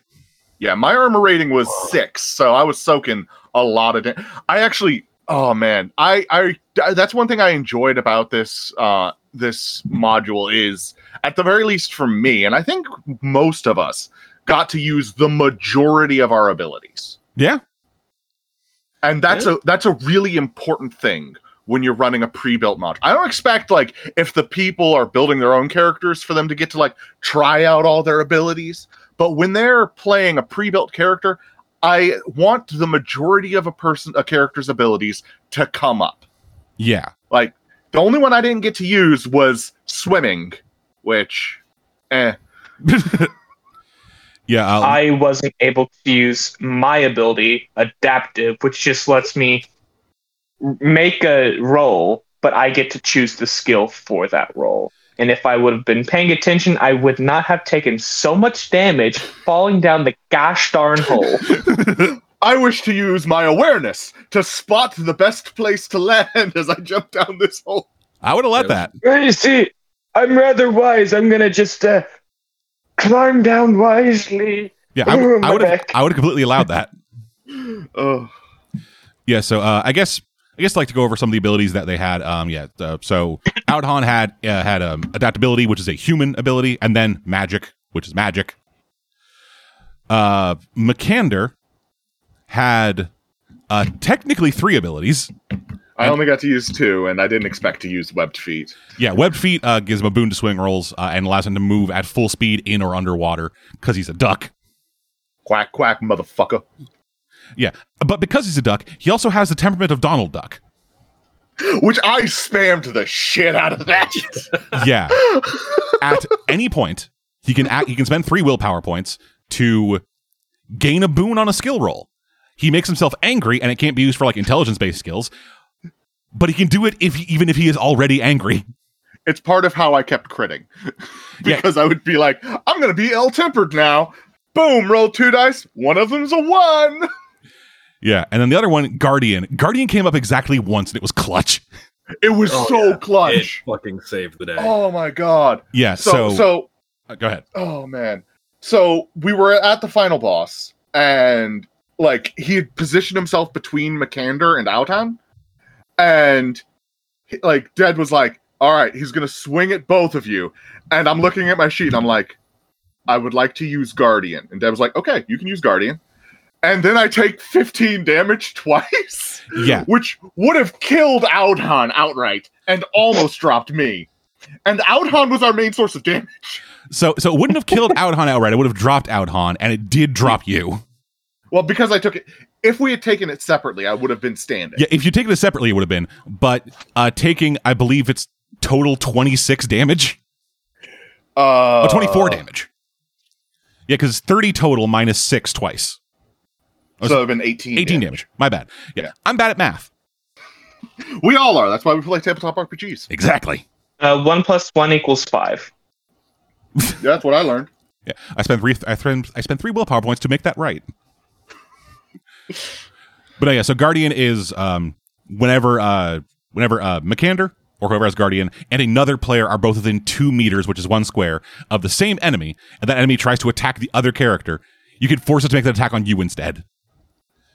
And so, so the ability uh, this guy had um, with monsters, uh, they don't have like skill rolls or anything like that. They just have a table of things they do on a turn. Just yeah, a table of monster attacks, which you can usually which you can roll for or just choose. I was rolling mostly, but then sometimes choosing, and I rolled a sweeping attack, which is which was um, with surprising speed. The wight sweeps its uh, weapon, which is a Morning Star dealing two d8 in a deadly attack. All player characters within two meters suffered the weapon damage. The attack can be parried. Yeah, that's why I wasn't sure if Guardian would work. Yeah, neither was I, but like looking at it, that is an attack. So I ruled yeah.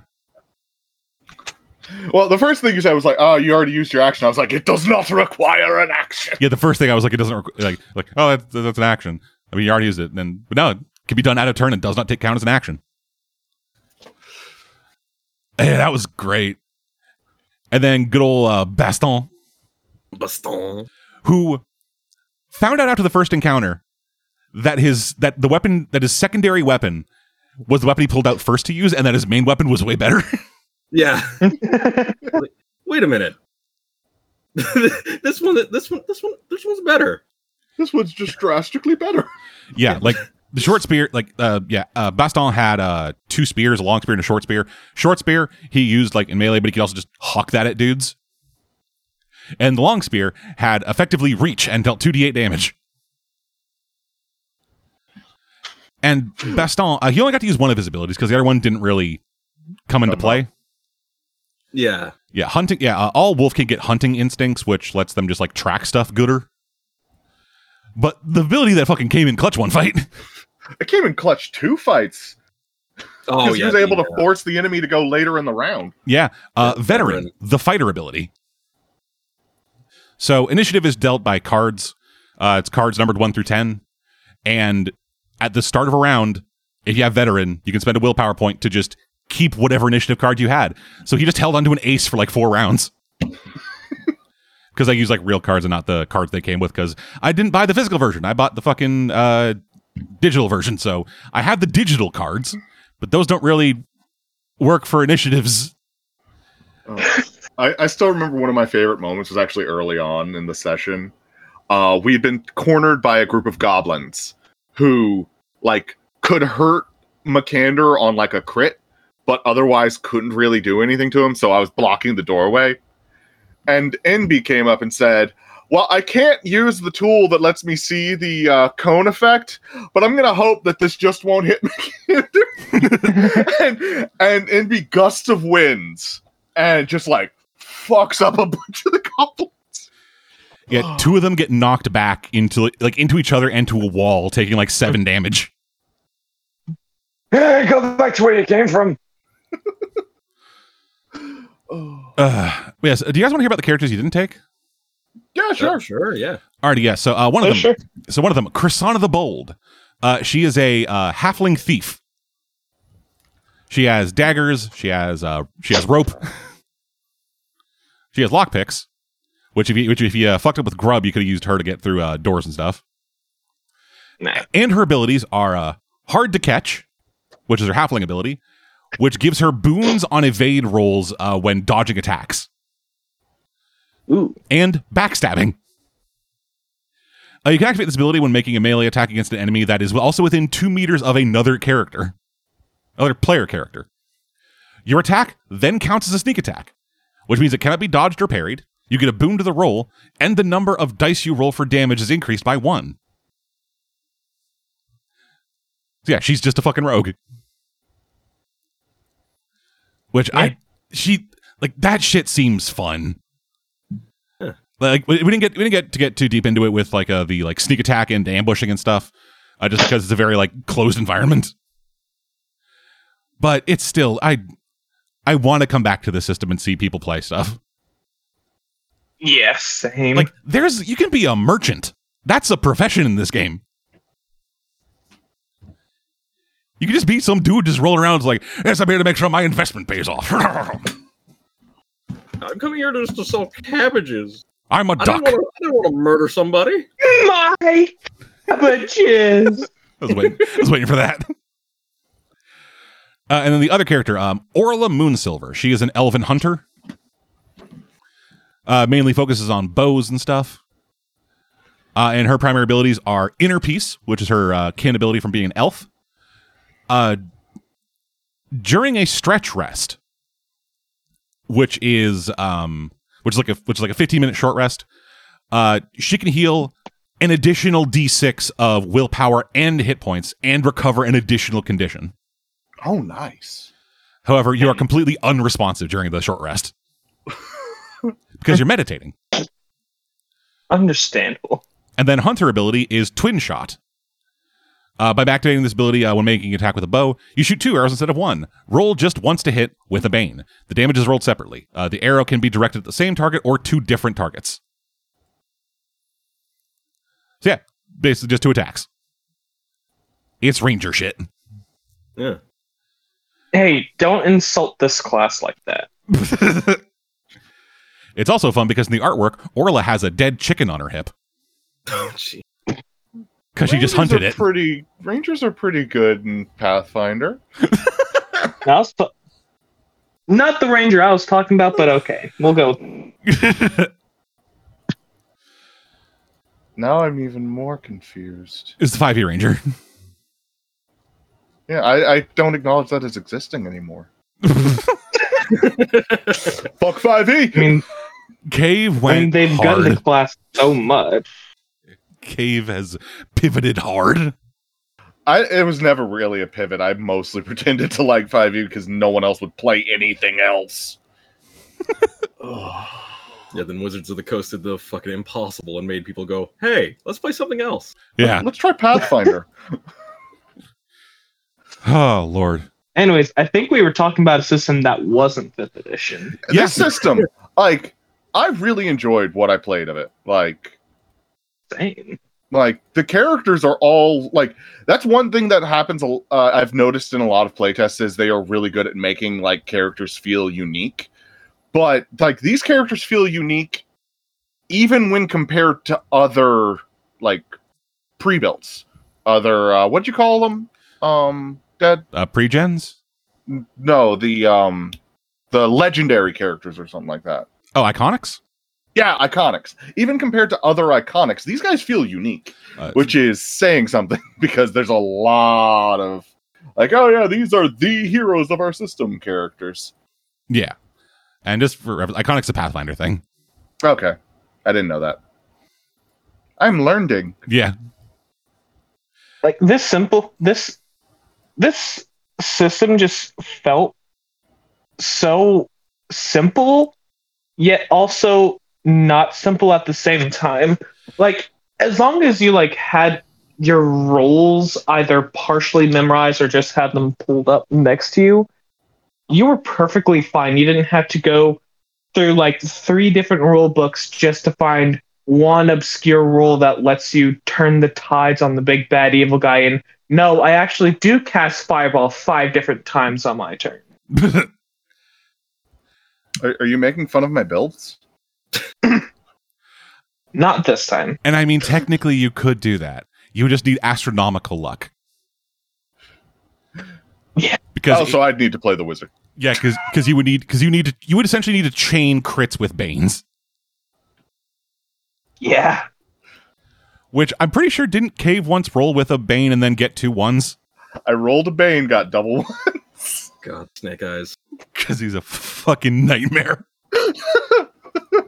You know, you know, I thought with the how my rolls have been going lately with Starfinder, I was like, okay, you know what? This system might actually be good for me. Uh, Yeah, no, hey, you, you were MVP MVP in my opinion. you did a, you did a lot, but you also rolled the most twenties, I think. yeah. yeah, being no. Uh, didn't uh uh, uh didn't g- g- didn't didn't Friendo here roll more than me? Uh, good old uh, Macho Pistol. Man, Ni- Macho Nian Randy Savage. I can't remember if Ruben rolled that many. I think And now I rolled a couple. I know, I know you rolled a couple, but like I, it might have just been because like uh, it might have just been because uh, Enby's uh, demons just hit harder, had like bigger effects. I, 'Cause don't I only rolled. I only rolled two demons. The nat twenty that got me the wild, the quote unquote mild magic surge, and uh, the literal demon. The magical mishap. That's it. Yeah, I'm, tr- I'm trying to remember like if there was one if there was one that uh, Ruben did that was like significant and had any kind of impact on the game. I- like I'll, I'll say this actually in favor of the game. We're not remembering the horrible like misrolls as much as Yeah, like just the dumb fun of it. Yeah, which is saying something because their misrolls are a lot of fun. Like even if you just take into account the warrior there are multiple options for the weapon misfires that can lead to some humorous options.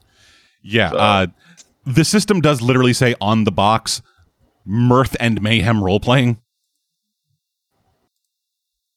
So they know their audience. They know what the game they're making is. Also, I don't think I've seen so many exclamation points in a fucking text box. Because like every monster attack has an exclamation point. It's like ghost strike exclamation point, touch of death exclamation point, death stare exclamation point. Your mom! Exclamation point. Even all the bat stuff has exclamation points. Jeez. Yeah, pretty much the only thing that doesn't have exclamation points is the, are the goblins. because it's, gobos. because it's an it's an interesting thing that they actually make. Um, it's an interesting distinction they make among their monster stuff because monsters typically are just that. They're monsters. They function like monsters regardless of what kind of monster they actually are. A demon will function the same as a ghost, will function the same as a, a giant, will function the same as a spider. Uh, but then you got goblins and other humanoid-ish creatures that have the non-monster tag where in combat they function as NPCs. So they'll actually have like stats and skills and stuff. Like traditionally with monsters, monsters just hit. Like when it comes to their turn, I roll a thing and then that says what they do on a turn. And regardless of armor, regardless of evade skills and stuff, unless unless the person unless the person like being attacked specifically make takes an action to avoid it, they get hit. With monsters, however, with a, a non-monsters, however, I still have to roll and they function like fucking characters. So the goblins in this thing, they had uh like a short bow, they had a short sword skill of 12 and a short bow skill of 10 with a D4 agility damage bonus, which never really got applied a whole lot because the ones with the short bow kept missing. uh no. They were the only ones who damaged me. Oh, where the I thought the short swords damage you. no, No, none of the short short swords ever pierced through my armor oh yeah, Like one of them got a critical and actually like just ignored my armor outright. He was the one who did the most damage. yeah. And then another short sword guy ran up and dropped his short sword immediately. Yep. Rolled a demon. but yeah, I will say uh, for their for their like pre-written stuff because this is uh, put out by Free League, and they have this quick start thing, and then if you buy like the starter set, it also comes to like a campaign book. Uh, and I will say for their things, they it feels kind of like new SRE with the way they write stuff, where it is, hey, here's the map, we got like dot locations and everything. We have a like three to four sentence paragraph describing the area, and then here are the bullet points of the things that actually matter in the area. Which it's it's very simple and it is very and it, like it has, it has like there's like a decent separation of like needed needed information and then secret information for the GM, where like in in every area the things that are readily apparent to player characters are like in green regular text, and then anything that is like secret roles is in red highlight is in red italicized text. Oh, I like that. That's convenient. Yeah, and then at the bottom of everything, it also explains uh, with cardinal directions what the different doors lead to in any area. That's another thing I liked. It was a very simple dungeon, but like player choice was a thing. Yeah, Like, because was there was there a possibility for us to break down or otherwise like open that uh, portcullis that was right in front of us when we first came into the area? Um, let me actually double check that. Because if so, then we could have just skipped everything else in that dungeon. You'd have been Oh. like straight to the boss fights. Okay, so uh, yeah, there's rusted portcullis. The bar, the barred door is completely rusted out and impossible to open, even with the key from Grub in number five. Uh, it has an armor rating of ten, and can be forced open by inflicting thirty points of damage or by casting a spell such as Pillar. Oh, so we could have easily opened it then. Yeah. Motherfucker. However, such noise will immediately attract the wight. Ah. So, And then we would have had to fight the wight and the ghost at the same time. uh, well, the ghost only procs if you go for the door or the hammer. Oh. True. Yeah, like like going in there, uh, like I guess backstory stuff. That ghost was the was the wife of the knight. Oh yeah, I gathered from the way she yelled at us. Yeah, and she's like, "Hey," how, and she's like, "Hey, we we he was laid to rest by the fucking emperor of this dragon worshipping kingdom. How dare you, fucking scumbag, show up to steal his shit?" Though I will say, that was one of the rolls Makander failed horribly. Yes, he yeah he could not understand her, which I I kind of like how they're handling languages in this Yeah. because it's not a like you do not have languages. You have a languages skill, which whenever somebody speaks and you don't understand what they're saying, you roll languages. If you succeed, you know what they're saying. I really, I do like that. Yeah, just- just a bit less 'Cause, bookkeeping. It, it's a, it's a, it's a bit. It's a lot less bookkeeping. How many times in the Starfinder game has it already come up? Do any of you speak this language? yeah. No. Oh. I can think of three separate points where it's like, does anybody speak this language? in fairness to Starfinder, that was millennia's old languages that you never had any possibility of choosing randomly by yourself. No, it Yeah. had come. It had come up before. I can't remember what when, but it had come up at least once before. Where it's like, does anybody speak this language? Oh yeah. The um. I, I think he's talking about the uh the elven mummy guy or whatever. Yeah, That's yeah. With him, with, with him again, he was he was millennia's old. Only spoke the ancient language of Castrovel or Celestial. Which was an option for the day. Yeah, which was an option, but nobody took it. Yeah. Well, nobody. No, took no, it. no. Enby took it, but they Oh, yeah. missed the session where they fought them. Which sucked because it was a Solarian. It was a Solarian. It could have been Solarian versus Solarian. yeah, I honestly don't remember what I was doing that day. I think they Uh, had like, giving blood. oh yeah, blood. Oh yeah, because I had just quit my job. Yeah. I never forget anything relating to RPGs. Oh yeah. Other thing Or blood. they could have potentially done. You could have persuaded the ghost to not hurt, to not hurt kill you. Oh. Yeah, didn't didn't like we try that and fail utterly or something? I don't I think mean- anyone tried. I think they just kind of yelled other. I think he just yelled obscenities at her. yeah. Yeah. That, that that's what Well, I remember doing. She was strangling That me to sounds death. like me. Yeah, she did. She did like grab you and like hug the life out of you. I was near death. Yeah, and then you dropped fighting the wight because you took fucking eighteen damage. Hey, I will take that because it was what led to the win. Because Aodhan would have dropped, and Aodhan was the one who killed the wight. yeah, and also we got we got to play around with the fucking like death mechanics, Yeah, Oh yeah. Yeah. which they are also fucking fun. yeah. That like that's another thing I want to praise the system for. In most other RPGs, if you drop, you're done. You just sit there and wait until either someone heals you or the fight's over so someone can heal you, or you die. Like those are pretty much your options. Yeah, in most RPGs that I've played. Uh, I like the way Starfinder handles it, and you can choose to spend points to get back into the fight. Um, but this system has what I think to be the most heroic feeling way of getting back into the fight. Which is either one of your allies saying, Get up, we can't win without you, or you saying, They can't win without me, and succeeding on the rolls. Yeah, friends, they need me. yeah. So, uh, yeah, the system has a mechanic called rally, uh, which I think we touched on briefly. Yeah, we mentioned it at the very least. Uh, but yeah, any player with so anytime anybody goes down, any player within five squares of them can use their action to just basically go, "Hey, get up, dickweed!" At which point, if they succeed, you are able to act as normal. You're still making death rolls and everything, and you're still at zero HP, but you're able to act and do stuff. And a player can attempt, can attempt to rally themselves with a willpower roll at a bane. I was so glad that I got rid of scared. like I had gone, in, I had had scared for a little while, and we'd rested, and I was like, I can either get rid of uh the one that's ba- that's baning my acrobatics. I can't remember what that one is, Uh, or I can get rid of scared. And I was like, I'm getting rid of scared because something in my instincts tells me I'm going to be making a willpower rolls. We're gonna be making something. and we could like we as a party could not get scared by effects.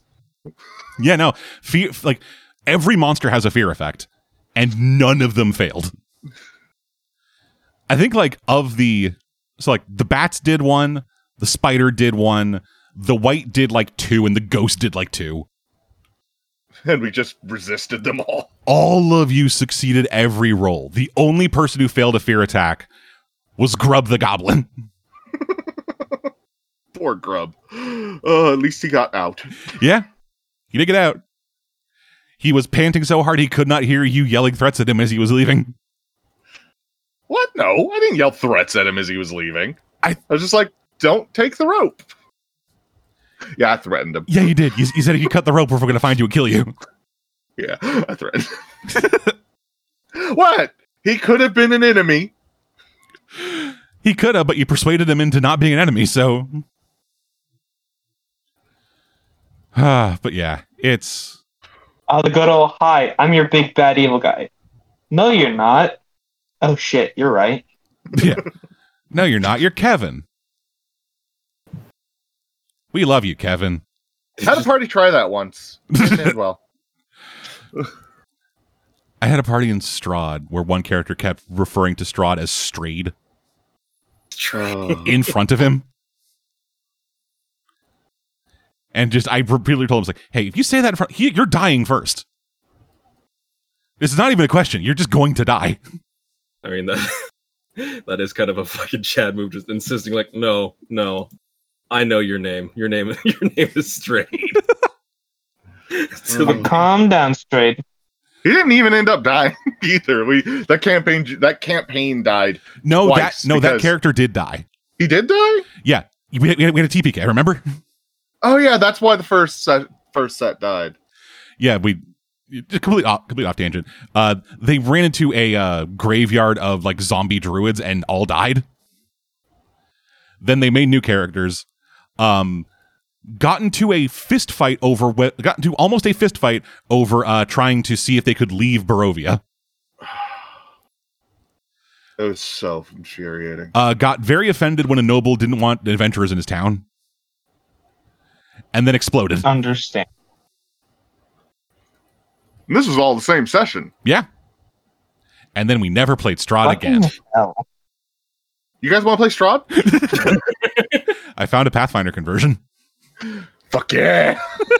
Oh my god. well, I love Strahd. I just I think the re- one of the big reasons why I was so on edge was because of that fight that we'd already had. Like I was already in like the worst kind of mood, and that and that fight, oh, that just like soured the rest of the night for me. Yep. Then they found a ca- then they found a little caravan thing. Didn't look at it. Go. All right, I open it up. Explodes. I was like, yeah, I think we're done for tonight. but now this this was a lot of fun. Dragonbane was a lot of fun. It was. Yeah, I will also say I will also touch uh, briefly on uh, the solo play rules because there are solo play stuff. Oh, Yeah, this thing this thing does have rules that you can do uh, to effectively play by yourself. go play with yourself. Yeah, you yeah it has like a it has like a uh, adventure uh, rules for like other um rules rules for like um you like when you when you're making your character uh you get an additional ability uh with their abilities either being um like the ability to push a roll without suffering a condition by spending willpower points or by having two turns each round in initiative. Just you know bit like way to like even things out a little bit because you know you don't have other people to like be targeted by stuff in order to be able to, or to have them like dodge and defend and stuff hmm and yeah i was not a fan So you ran the solo playtest? i ran the solo stuff for myself um and it's entirely tables Oh, that sucks. It's like everything is tables. Like I'm looking at, I'm I'm, I'm currently going through it, and there are uh five like four pages of tables, Oh, wow. which is everything from, which is everything from like uh, how NPCs will attack you, uh, from like ranged attackers, melee attackers, sneaky attackers, magic attackers, um, various demon and dragon effects, um, like inspiration table for like what you what you find in a room and the different kinds of things in there, uh, a fortune table of like, hey, is this a yes or no question? Roll this dice, and then if you get, and then it has like the other stuff, uh, the number of things in a room, the scale of things, various powers. It's just like a lot of, it's a lot of randomly generated stuff that if another person was doing this or I had more ready access to it, I might be able to like you might be able to have a bit more fun with it, but I just I I don't like walking into a room uh, having a character walk into a room and then I got to spend like 3 minutes rolling on tables to figure out whether this room kills me or not. I have literally played that game, and it is boring as hell. Yeah, and they do have a scenario in here where it's effectively a thing called like deep fall breach, which is this fucking thing. This uh, this like this like big this big big hole in the world where you just like go in and potentially find untold glory and treasure and shit. You know, adventurer stuff. And you head down in there, and then and then like as you are kind of getting into areas oh i just sorry i'm just rolling through and i found more tables Oh no. yes like you head in there and then it is all right here is here's the setup for the scenario. Here is your here is a couple of um like areas that you'll need to go through to and potentially like things you can roll in order to find stuff. And then each kind of thing has a threat where every time you fail a roll you tick up a dice. You have like a d6 or something. And then once you get to six the threat triggers and then you fight something. Uh like the first scenario in this thing is that uh is that uh there is a there's like a group of demon cultists who have like this very powerful uh, abyssal spear. And the and they are currently transporting a prisoner an orc named groom who knows the location of where all the cultists are uh, being. So you got to go rescue groom. As you are going out and doing that a trio of goblins is following you and when the threat triggers they just jump out and attack you. And yeah i just i i did not enjoy it i didn't enjoy like my enjoyment of playing like ttrpgs doesn't come from i rolled the good number so i did the good thing moving on My my favorite thing about TTRPGs is just the random shenanigans you get up to between adventures. yeah which is kind of hard to get like it's, it's kind of hard to get to random shenanigans by yourself Yeah, Yeah. I, I love I love like all right, we're back from the adventure. Time to go blow all our money in the tavern, guys. yeah and then all of a sudden all of a sudden you turn around half the party's gone I was like, "Oh, sorry, we're doing shopping. We're doing a shopping episode." All right, you guys enjoy. I'm a monk, so I don't have to buy anything.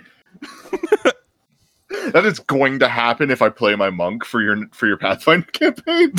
like the party's gonna be like, all right, we're gonna go shopping. All right, enjoy yourselves. I'm just gonna be over here. We'll be getting chocolate wasted. It's chocolate wasted. It's regular wasted with chocolate cake. that is actually a thing my mother says. Oh God. Oh, I love my mom. But no, yeah. Um, if you are the kind of person who enjoys tables, I feel like you could really enjoy the uh, the um fucking like solo rules. It's just hundred percent not for me. Just like procedurally generating a thing that you don't really interact with on any kind of like narrative or creative le- or any, like like narrative or roleplay level because you are just everything. It's not super for me. Yeah, I've tried. I've I've played games like that, and it's just always. Can I have other people? Yeah, other Always. people make TTRPGs. Yeah. for yeah. for uh, for some people they do, some people they don't. It's up to the individual. Yeah. Yeah. Everything I just said about just, wait, you mean I could be by myself, randomly generate stuff, and have my numbers be big? Oh, baby, let's go. That description I just gave probably actually sold somebody on the game if they ever listen to this. Yeah. As a group play system, we can recommend it. I I, I think we can all agree on that. Yeah. Yeah. yeah. Yeah, absolutely. This was this was a blast. It's a shame Sun wasn't here for it, but we'll probably circle back around to get her in on it next time. Uh, if you guys had to give it a uh, out of five star rating, how many stars would you guys give it? Um. Honestly, I'd say four out of five. Like it was pretty good. Yeah, I'm feeling similar. Yeah. Yeah. Yeah, I was actually talking to my wife, and I was like, give it a four out of five. I, was, I was like, if I had to split it, it'd be like four point five for the actual like play feel, three point five for the module. Hmm. Yeah, the, the module was a tutorial module. It was it was very much like a Pathfinder starter set thing of hey, there's no real roleplay, just go into this dungeon and do stuff. Go do a thing. We're here to teach you how to play the game, not have fun. Now learn. Yeah. All right. Have you learned? All right. Cool. Now go have fun. Hopefully, you're you. Hopefully, you have a regular DM. Which we do. but no, yeah. Uh, so yeah, that was Dragonbane. Um, yeah, fuck. it. I'll put a link for it in the description just to if you want to go check it out for yourself. Um, it's available. The physical version is available for pre-order, and the PDF version is available for sale right now on DriveThru RPG. Uh, and they're they're planning on like supporting this for a while and releasing more stuff. Um, they have done some future proofing in here of like the secondary skills, which is like the magic stuff, where it'll just be have like you just be able to like add more skills to your sheet and like get like new spells, new classes of magic. Eventually, but what this that's probably gonna be for a while after the physical release actually happens.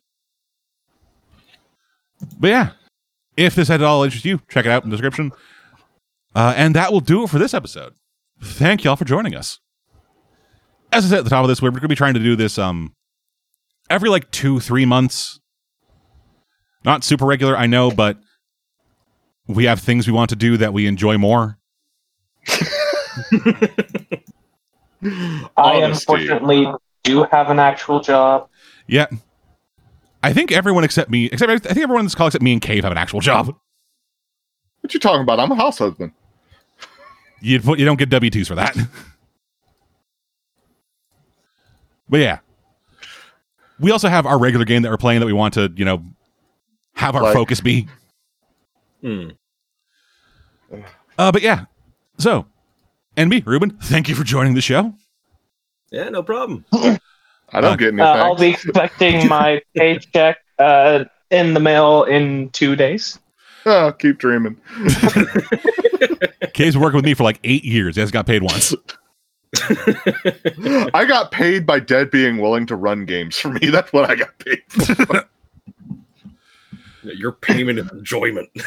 Yeah, Pretty That's much. you get fuckers.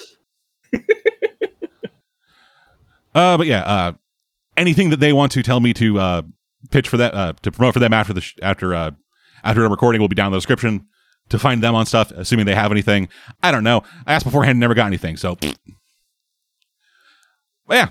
Until next time, though, we still have our regular shows going on. We still got Cursed Destiny happening. We still got our regular podcast and stuff. Uh, Titans season four has been released. So I'm oh God. so I'm going to be forcing Birdie and Nico to sit down and watch that with me. We're finally going to kill that show. I told you that I told you either that show would die or us, and we lived. So fuck them. Next tweet: Titan season five renewed. They've already canceled it. That's why I said renewed. Oh yeah. Until all that stuff, I've been dead. I've been Cave. We did not tell them how we ended the show. I've been a, Oh, I've been a disappointment to my entire family. and uh, I've been the brown person of the call. We've never discussed that, have we? no, we've never discussed how that Wait a minute. You're not alone, my brother. oh hell yeah! Goodbye. Have a wonderful time. Yeah. We'll see you guys next time.